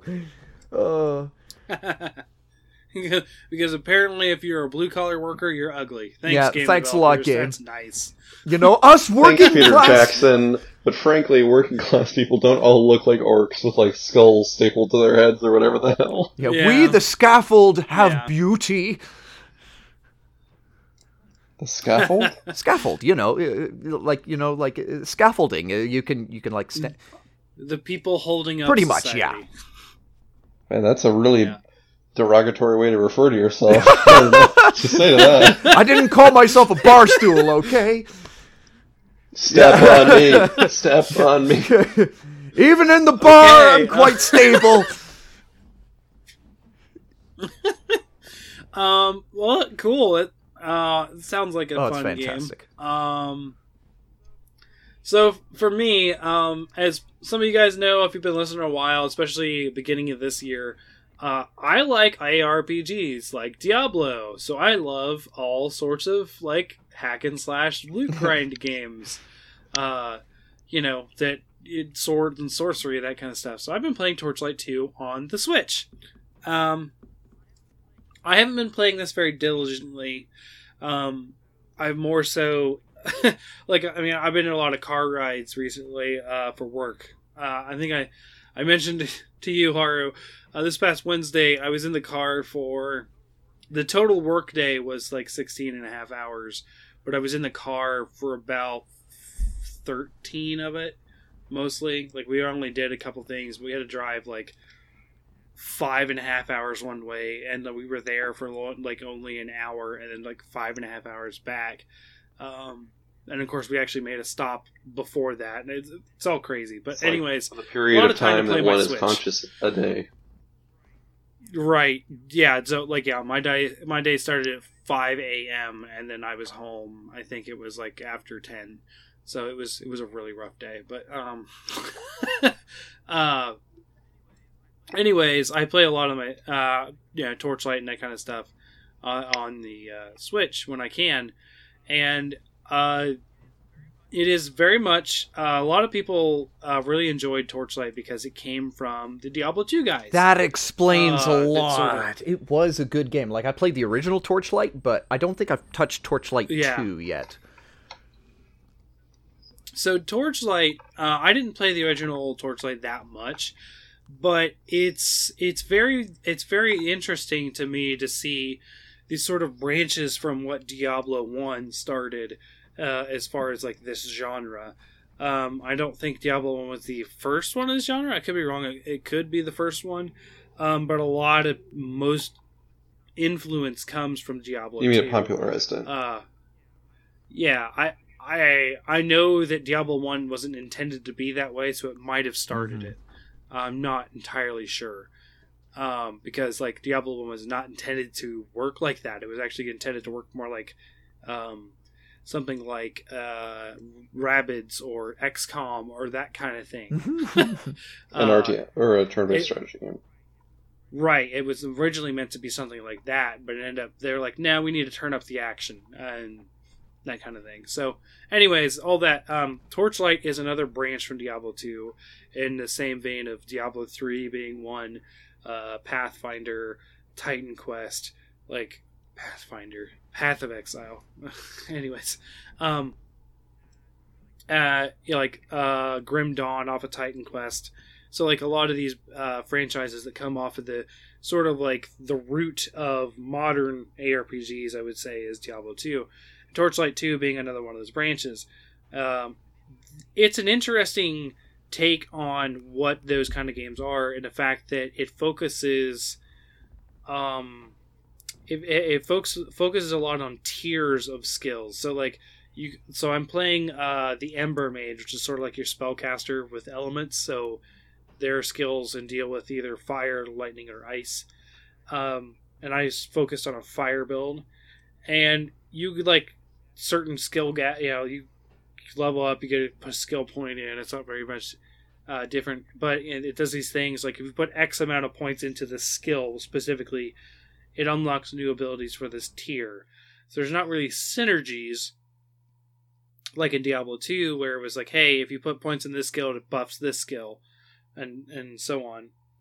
This is more of like putting your resources into certain skills to make them do better. And then there's this thing where this pet helps you, and this pet you can offload items onto this pet and send them to town instead of going back to town yourself when you're picking up loot. Um, so it's a lot about keeping you in the action as much as possible, um, which is kind of cool. Um, but the game also feels kind of like most of the time i don't pay attention a lot to story and that kind of thing except for certain uh, games that hook me or i'm invested in those stories. Um, this one in particular is like bland. Like very bland um, so I, I started off reading a bunch of the stuff and it's just like okay i just don't really i get to a point where i really don't care and uh, it's a lot of dialogue boxes being spoken to you while scrolling slowly and that kind of thing. Is there uh, voice Um, acting? There's some, there is, yeah. yes, um, yeah, um, it, but it's not like it's not like the best or that kind of thing. It's definitely more focused on the sort of like grind of going and doing things. Um, Right. it's it's uh it's a lot more uh, linear in style than some other games in the in the series. Sure, there's side paths for side quests, but like if, as long as you're somewhat exploring, you're going to find everything. Um, I think there's only been one thing that I was like, okay, I just don't know where this thing is. So I ended up skipping like one thing so far. like, and I'm like pretty. I think I'm pretty far into the game. Um, it's it's it's not it's very uh it's it, i'm okay with the game playing it casually. If i was playing it a little more hardcore i think i would need someone else. And i think that's true for a lot of games in this genre. Of you kind of need someone to play it with to sort of like make it more of a social thing because on its own it doesn't isn't going to stand very long or at least in long uh, doses of playing. Um it's not bad but uh, it's certainly not my favorite. um, so I'm actually not like playing it too often right now because I'm kind of cooled off on it, and um, I'm not really playing a lot on my Switch. So like if I do boot up my Switch and I do have the opportunity, I am playing that. But like eh, I'm mostly going to be playing on my PC or the Monster Hunter on the PS4 right Mhm. now. Uh, up until Luigi's Mansion, which I'm hopefully going to be getting uh, later this month. So that, that's it for Torchlight for me. Um, so it sounds like someone's been playing a mobile game. Yes, I have. I've been playing Clash Royale, which is a it's a free mobile game. It's it's kind of like an RTS, but the idea is that you have um, uh, two towers and a castle, and the idea is that you use Uh-huh. a combination of troop cards, um, a combination of spells, and some building cards to try and produce um, like either like a wave of units to be able to take out um, as many of their towers or even their castle um, as you can, while also trying to keep yours in reserve. Um, it- it's kind of tricky. It's it's it's typically a one-on-one game where you're playing online with a bunch of well, with a bunch of competitors, and you can even have a clan where you have a bunch of members that are working together.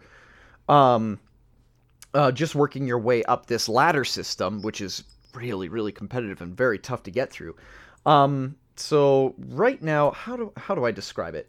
Um, what you get usually is um, you you run with a deck of like about eight cards, and between those cards, um, they're each worth a certain uh, elixir, kind of like picture Magic: The Gathering, right. but like um, hmm but like with an RTS um, effect with towers that you have to protect while also attacking your opponent. Um, it's it's a it's quite Okay. it- it's it seems simple, but it's also like very complex and very intricate in the way that it plays. Like for example, like there are cards that function as like tanks. There are um, cards that uh, function as off tanks that can deal huge amounts of damage. Um, there are um, cards that uh, well buildings that can spawn units for you. There are uh, troop units that can spawn units for you. And then there's uh, other ones that specialize in certain abilities like stunning people or freezing or even dealing like massive area of effect. Um, it's surprisingly Sure. complex actually with the with the amount of strategy that is involved in that game. It's and it's free to play. Um, anybody can just download it in the um, um, in the Play Store or I think you can even get it on Who's paying you? Uh, no one actually. I, I didn't get a sponsorship for this. And God damn it, I want my sponsorship, but I'm never gonna get it because I've only got 40 what's, subscribers. What's the thing for those links where you, where you give a link to a thing and you get like a portion of the sales? What what's the term for that? Uh, Endorsed links or something like that? yeah, I think it's like that. Yeah. Oh yeah, Sugar daddy links. anyway, keep going. sugar daddy. Sugar daddy likes. Where's the honey? Oh man, yeah, but it is it is a fantastic game. Like, um, it can be compre- it can be pretty frustrating at sometimes. Um, there's like lag issues with it sometimes, but um, otherwise it's not Oh yeah. bad. Um, So it's some online mobile game, is what you're saying? yeah, that you can play on your phone. Has lag Yeah. issues. It's pretty typical of that kind of a game, though. Okay. Um, yeah, this was actually kind of big a couple years ago. I think is when it came out. I. I remember uh, listening to the co-optional podcast with uh, the late John Bain or Total Biscuit, and him and you know the co-host Jesse Cox and Dodger. They were all over this game for a long time. So it's funny to see that you know, the game still going. Um, where do, like do you have to like buy the cards or do you just like, Um, as as you uh progress through the game, like um, there there are two different kinds of, of currency that they have in the game. So there's gems and then there's gold. Um, for the gold, you can just you can win it So, passively. the yeah. And uh, but as for Yeah. gems, you have to like progress through the game and eventually like get chests, and then like you can get that as sort of a passive reward. And eventually, it be um, eventually uh, once you get a big enough bank for a lot of that stuff, um, uh, how do I put it? Um, you can eventually like go into like an in-game market where you can purchase um certain like uh, cards for coins Okay. or you can even get emotes for like in-game taunting your opponents and stuff like that um uh, for ge- uh, using your gems and stuff like that. There, there's a lots of like uh, rewards too. Like um, in the game, you can also get like skins for your towers and for your troops as well. Um, there's quite a lot to it actually. I'm, I'm very surprised. This game has actually come a long way from like the beta when I first played this game, and it's it's so much better now. Really, really Huh. happy I'm with like it. stress Okay. stress flashbacks of all the hours of my life I've spent listening to people describe dual currency systems on podcasts. Dual currency, I'll admit, I'm not a controversy. I'm not a fan of dual currency, but I mean, it's just one of those things you got to accept when you play these games. Have they got Mario Yeah. yet? Like, is there is there a Mario game that has coins and then like uh, purple coins or something? That would be Like, awful. is the Mario Kart Tour? Is there something like that in that game? I wonder. Oh, I'm sure that the uh yeah, the Mario Kart thing, I'm sure that it has something. I've I've heard nothing but bad things about that game, but uh, I haven't actually looked into it. Huh. Well, interesting. Uh, it's not often we get like a mobile game on here. Although you d- brought that up last time you were on. You brought up Yeah, it, it that So- game also is really fantastic. I love these uh, problem-solving puzzle games. They're just so much fun. I wish people would get into them more, Mm. though. Uh, real quick, I've been playing a mobile game also, but it is not a gotcha game or anything. It's it's like a stupid little. You basically shoot cannonballs at a castle, and it's called Castle Wreck or something like that. Castle It's just- Wreckers, Crashers. Yeah, so no, not Castle Crashers. It's like Castle Wreck. Uh, I don't have my phone near me, but like, like it's just like you shoot cannonballs at uh, a castle, and you only have so many cannonballs to completely tear down the castle. Oh, so it's an Angry Birds And- ripoff. kind of, but it's 3D. um, so you have to like shoot over thing. Um, yeah, kind of like uh, uh, less complex than Angry Birds, if that makes sense.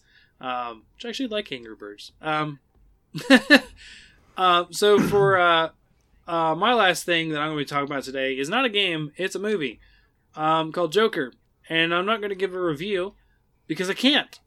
I didn't see the whole movie in the theaters, and it's not like, oh man, it was so bad I walked out. I actually really liked what I saw. Up until the projector turned off. oh man. I paid for a movie, and the movie just ended halfway through. And like, it's uh, I went with my brother and my dad, and uh, there was about maybe ten other people in the theater. And it turned off, and there was there was issues beforehand. It was a little fishy because um, we were sitting waiting for the movie to start. It started at six fifteen p.m. Uh, yesterday, actually. Um, was the showtime, and we're like, okay, so we got there a little early because we like to do that. We like to get there early. We're expecting, you know, like the the pre-screen, all that kind of stuff to come on, and um, none of that comes on. It gets to about six eighteen, six twenty. We see clips of the middle of the movie, just like quick flashes. Really? That's Oh, yeah. that up. and uh, and then it stops, it shuts down, and it restarts straight as the movie starts. No trailers, nothing, just starts. I'm like, okay, that's weird and interesting because we actually like my family and I like like trailers because all of us enjoy ver- movies very much. Um, if I had the time to do a fifth or fourth or third, eh, well, I do have three, but if I had another podcast, it'd probably be about movies. I just, I don't know. I can only do so much. but because I really like movies. I actually used to do movie reviews uh, for a company I worked at. Um, and like, so I was sitting there like, okay, I'd like to see the trailers and that kind of stuff, but it just, the movie just starts. I was like, cool, all right, let's just keep watching it. Um, I will say the movie's very tense, um, so that kind of plays into it too. And it's sort of like building and building and building as it goes, but it's a slow build. But it started to pick up more momentum, and the movie just shuts off. And I'm like, I sat there for maybe 45 seconds, tapping my finger on the chair, looking around, and you can tell it shut off. Like the the lights were were dark and everything. It wasn't like a question like, oh, it cut to black and it's kind of awkward.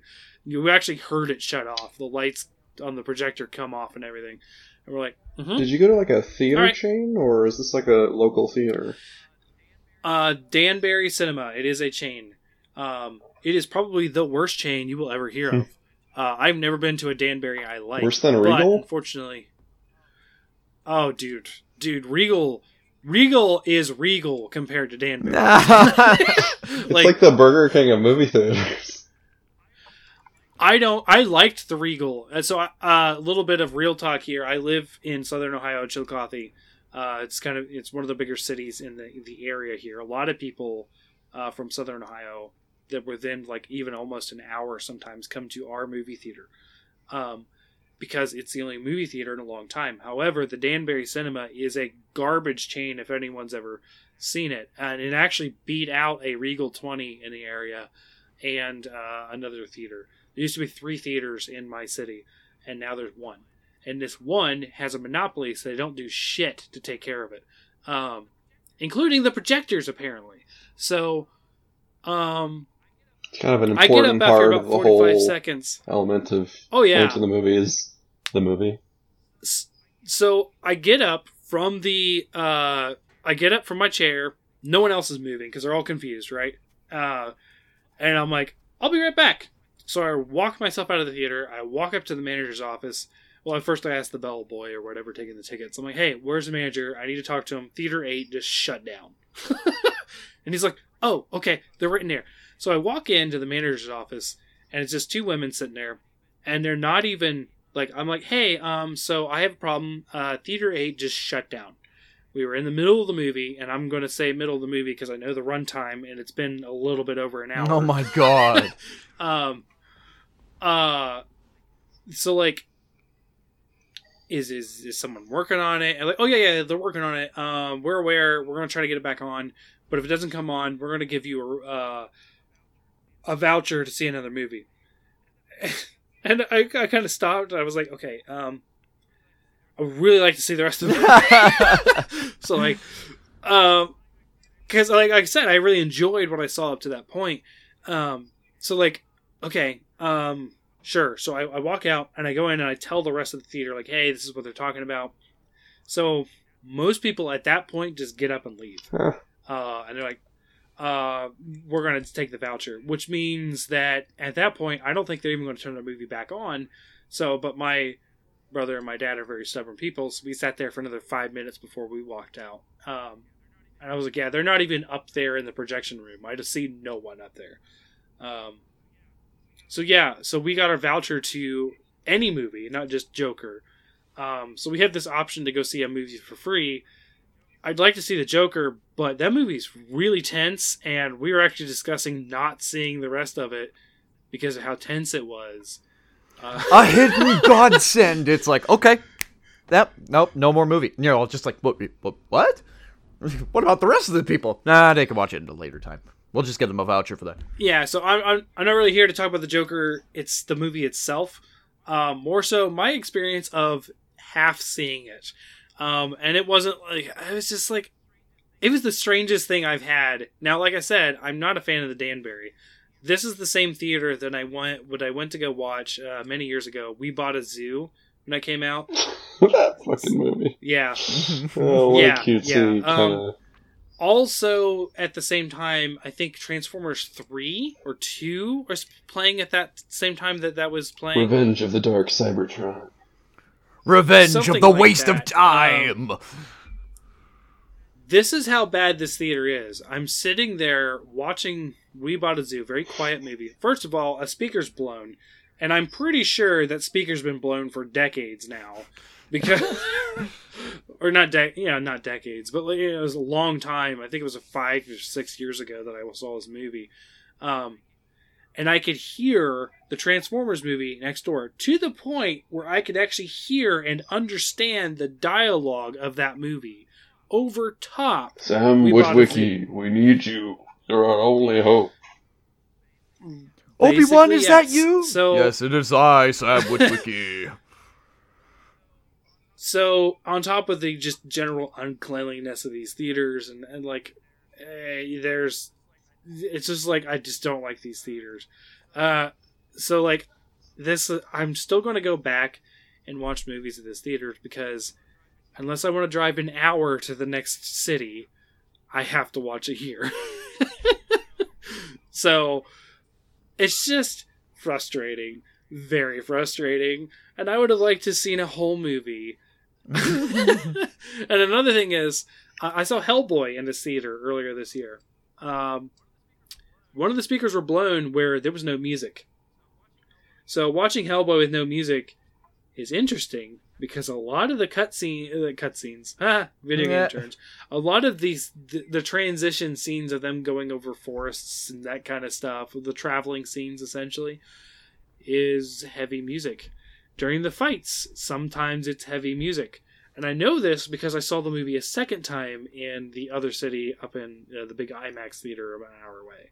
So, yeah, I hate this theater. That's it. That's my rant.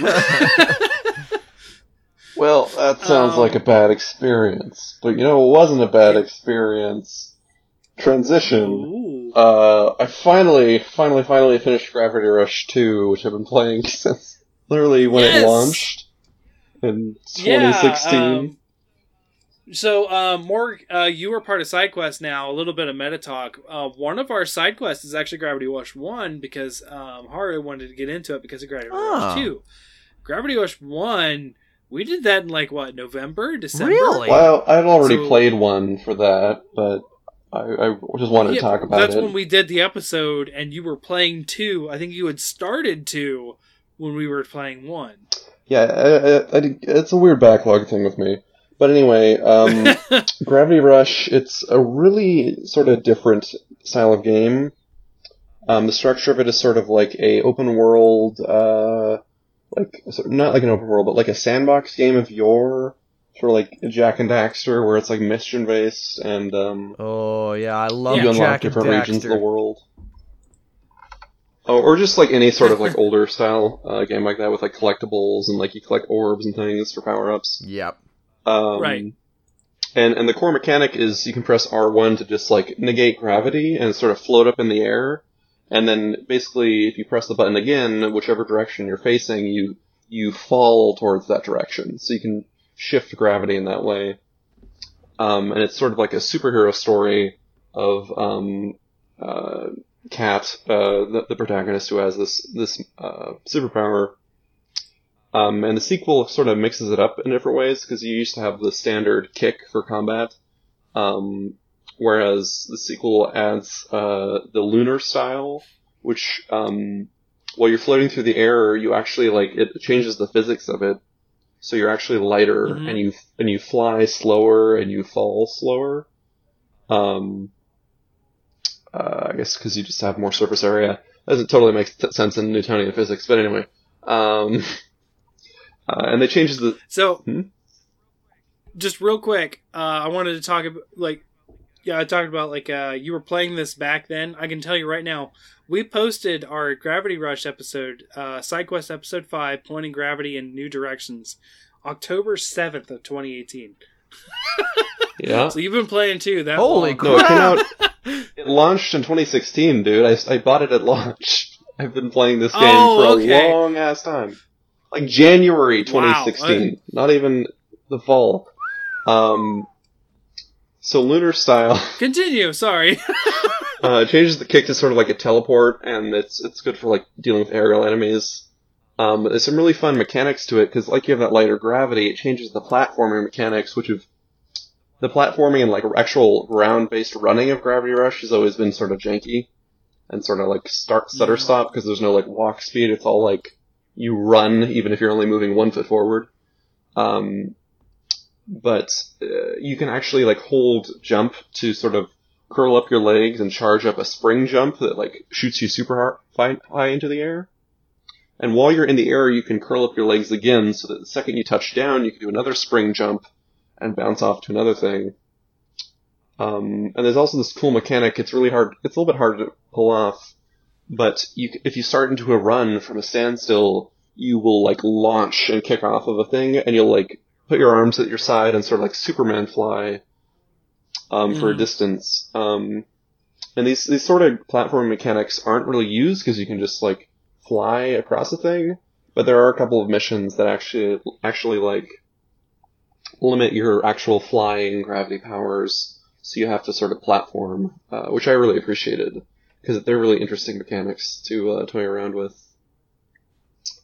Um, and then the, there's also the heavier sort of style where you- you're heavier, you fall quicker, you're sort of more resilient uh, in combat. You can block things, and it, it it's basically gives you sort of like a super move where instead of a kick, you have to use a charge attack, and you'll slam down to the ground with a ton of gravitational force and like send out shockwaves like a Okay. uh, sort of like an infamous, like any op- superhero open world game, uh, ground pound. Um, and they added a great mode near the end of the game where um, you transform into you go into this sort of super mode, like a, a meter limited uh, mode, where you turn into a panther, uh, which is sort of cat's motif. Um, and you can like turn the the camera and the panther is like running, but it's running across the air, so you can actually like run um, just towards your enemy and just mash attack, and you'll sort of like uh, short distance teleport and just panther claw things, and it's really great because um, you get to it, it's it's like that great um, super mechanic of just uh, circumventing the normal like limits of the gameplay and and like breaking guards and things like that. Hmm, okay. Um, Sounds a little bit different from one in that sense. no, yeah, that, one was more. that's all the new stuff. Yeah. Hmm. Okay. Um, Hmm. and and just just to the story, I, I realized, um, it's it's very like anime, very sort of like uh, this is sort of like the the type of sort of bumbling female hero that you see in anime a lot. Oh no. Um, Mhm. It's not bad, really. It's it, like- it's not like super cringy. I love Morg's immediate alarm for that trope. I can't help um, it but be wary sometimes. But but I liked that they they were telling a superhero story and they never like had her like don a secret identity, um and, and like Yeah. do that whole like rote like um, paint by I numbers superhero plot. Like Edgelord. I have to Right. defeat the villains, but killing is wrong, so I can't kill the villains. Uh, superheroing is hard. Um, I am Batman. You will go Yeah. to jail, Joker. You killed 50,000 people. You will just go to jail. Because I refuse to snap your neck. Unlike in, what was it? I think he did it in, like, what was it? Batman Returns or The Dark Knight Returns? What was that graphic novel where he finally snapped his neck? Yeah, I think that was the one time where it's like, yep. Batman finally snapped. um, Joker. probably Dark Knight Returns. That yeah, Um, that sounds about right. the um uh and, and you know par- partially par- part of the reason um Kat doesn't have that moral dilemma about killing is because whenever she floats up gravity, random civilians just float up into the air and into the abyss with her because this is just a floating city Yep. in the middle of a void. So uh, Yeah. you know maybe There was many casualties in my first yeah, she'll Yep. uh, kill a motherfucker. Who knows? um, Kawaii Desu, like anime girl, uh, cuteness. Um, and then infamously, the first game ends with like a very abrupt boss battle in in uh, Vendecentre, which is sort of like the urban center of uh, Hekseville, the city center, Yeah. city setting. Um, and there was another sort of climactic battle, and immediately after the battle ended, it cut to credits. Two did, and I was like, Mhm. no, you're not. ending a second game without questions answered. I swear to God. I don't know why Yeah. they did this, but there's credits before the end of the game. Like that's you like finish Uh-huh. the the main story sort of, and then there's another like that's the second chapter of the story. And Then there's another third chapter after that, and then another set of credits after that. What in Oh, the okay. world? I've never heard of this And- before. and the last- Yeah, that's just. They pull. The, did they pull a Donkey Kong Country where you beat King K. Rool, but everything's spelled with a K, and all the Kremlings are all the cast and credits, and They uh, they pulled my beating heart out of my chest and gave me a, panic um, that they were gonna leave. But that there was a lot of closure in the last act of the game, and it answered a lot of the questions that have been lingering since the first game. Um, oh, okay. And it's sort of like you get the idea that this is sort of gonna be the last game in the series, which is a shame because Okay. it could use another pass and like an, a, a new polish, new technology. Because this, was- I mean- this was originally a Vita game, and this uh, sort of two is the first PlayStation Four effort, like full development. Since when has a succinct narrative ending stopped a game developer or movie maker from making another sequel? when it doesn't sell more than a million copies, like Gravity Rush One and Two. I don't know Okay. why, I mean- but Sony never put this game. I was talking specifically about narrative, but okay, yeah. I was- Well, The the, narrative you- is that they make whatever makes more money. The minute you said that, where it's like, when has there ever been a game where there's been a complete ending where they haven't thought of making a sequel? I'm thinking, uh, Legend of Zelda. This sounds very familiar. It's like we finally sealed away Ganondorf for eternity. He will never break free.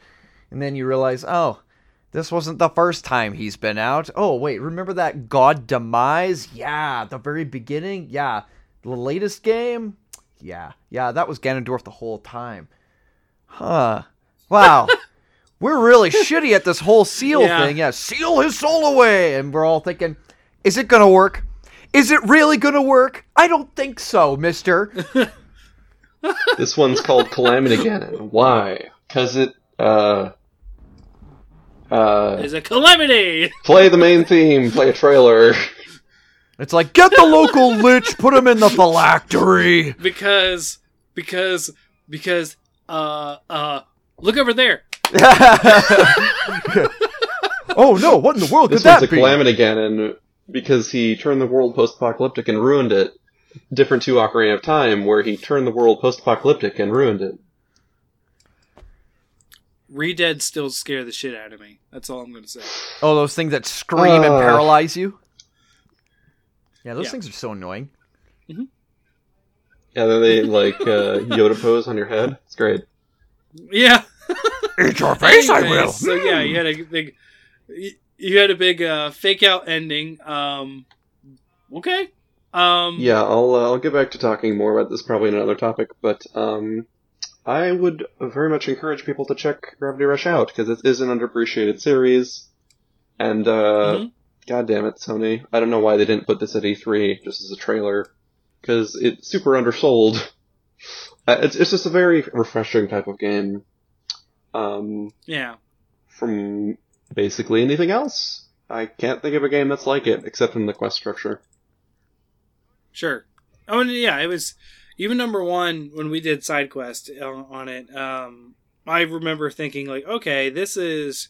I was thinking something along the lines of Portal, you know, that kind of stuff where they do play with gravity, but like, no, this was like a storytelling adventure set and like, yeah, this kind of thing. And of course, it's it was trippy and it was kind of hard, sometimes hard to follow the story because like, okay, so why is Space Cat talking to me? Like, um, and there's definitely some tropes in there, but it still did it in a unique and kind of fun way.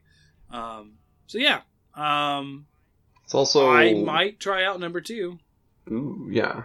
Um, yeah, I definitely say. Oh man, you're mm, you're before the best part in the first game. You have to go through, like, uh, play a few more missions of that. It's a remaster. It's pretty good.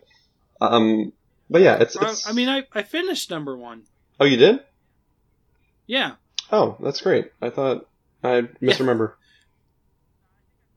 no, I think I finished it uh, afterwards.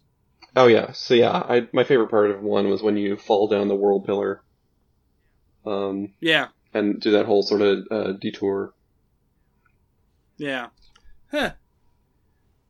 But um, Okay. Gravity Rush is also just like it's one of the only cel shaded games that I think actually like look great because instead of like the black Okay. outline style, they do like two especially. There's like a lot of lighting and like um because when your character is gravity shifting, they actually turn like glowy red, and you can see like inside their body uh, a little bit, and they're sort of translucent, and they're just like you can see sort of lighting coming through the edges of your character.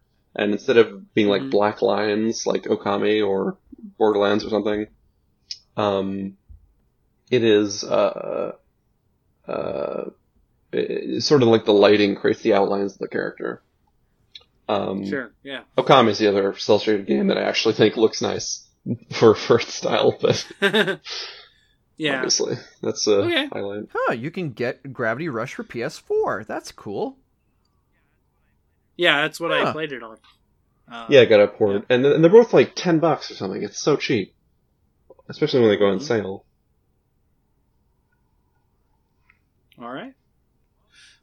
Well, guys, I think that was a pretty good episode. Like pretty long.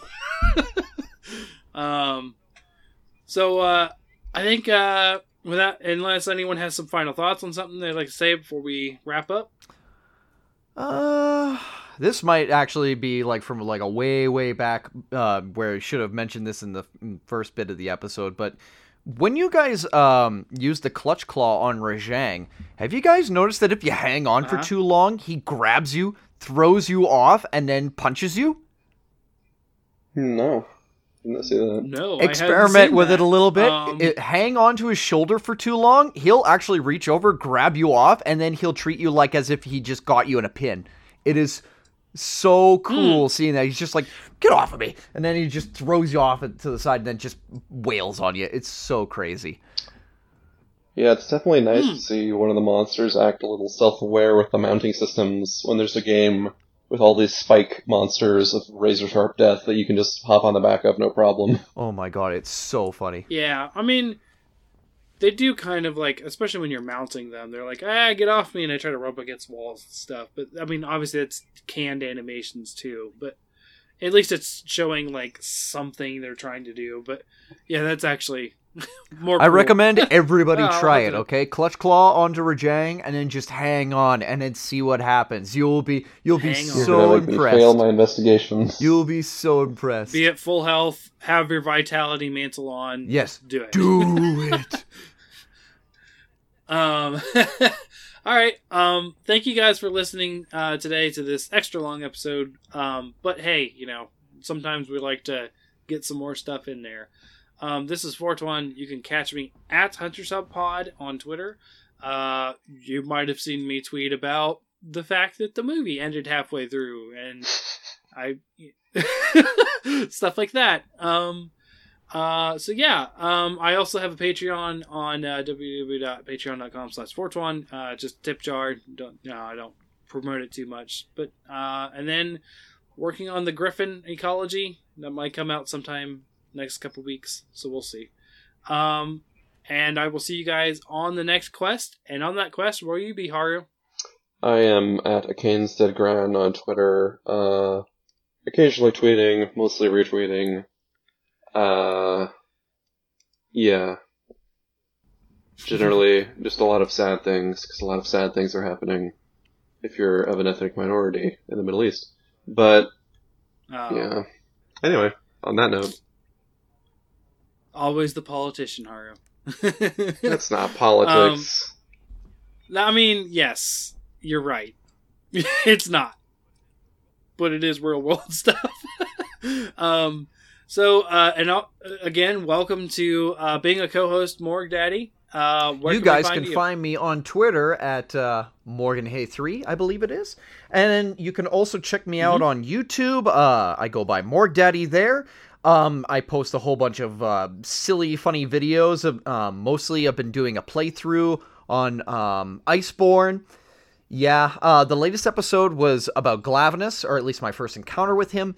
Now, bear in mind that these are like this is footage that is like a month old. Old. So yeah, everybody's been like, "Oh Yeah. my gosh, how was it? You know, that first time?" And I was like, "Dude, like that's been like a million years ago." I mean, like I'm laughing at it now. Like a lot of it, it's super frustrating.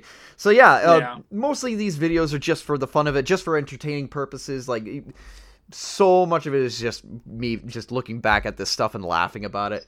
Um, yeah, and if Mhm. if you enjoy me uh, criticizing a lot of like uh, the things about the games or like the characters or even how I play as a as a hunter in that game, uh, feel free to check it out. It's quite a lot of fun. I make a lot of mistakes and we can all laugh together.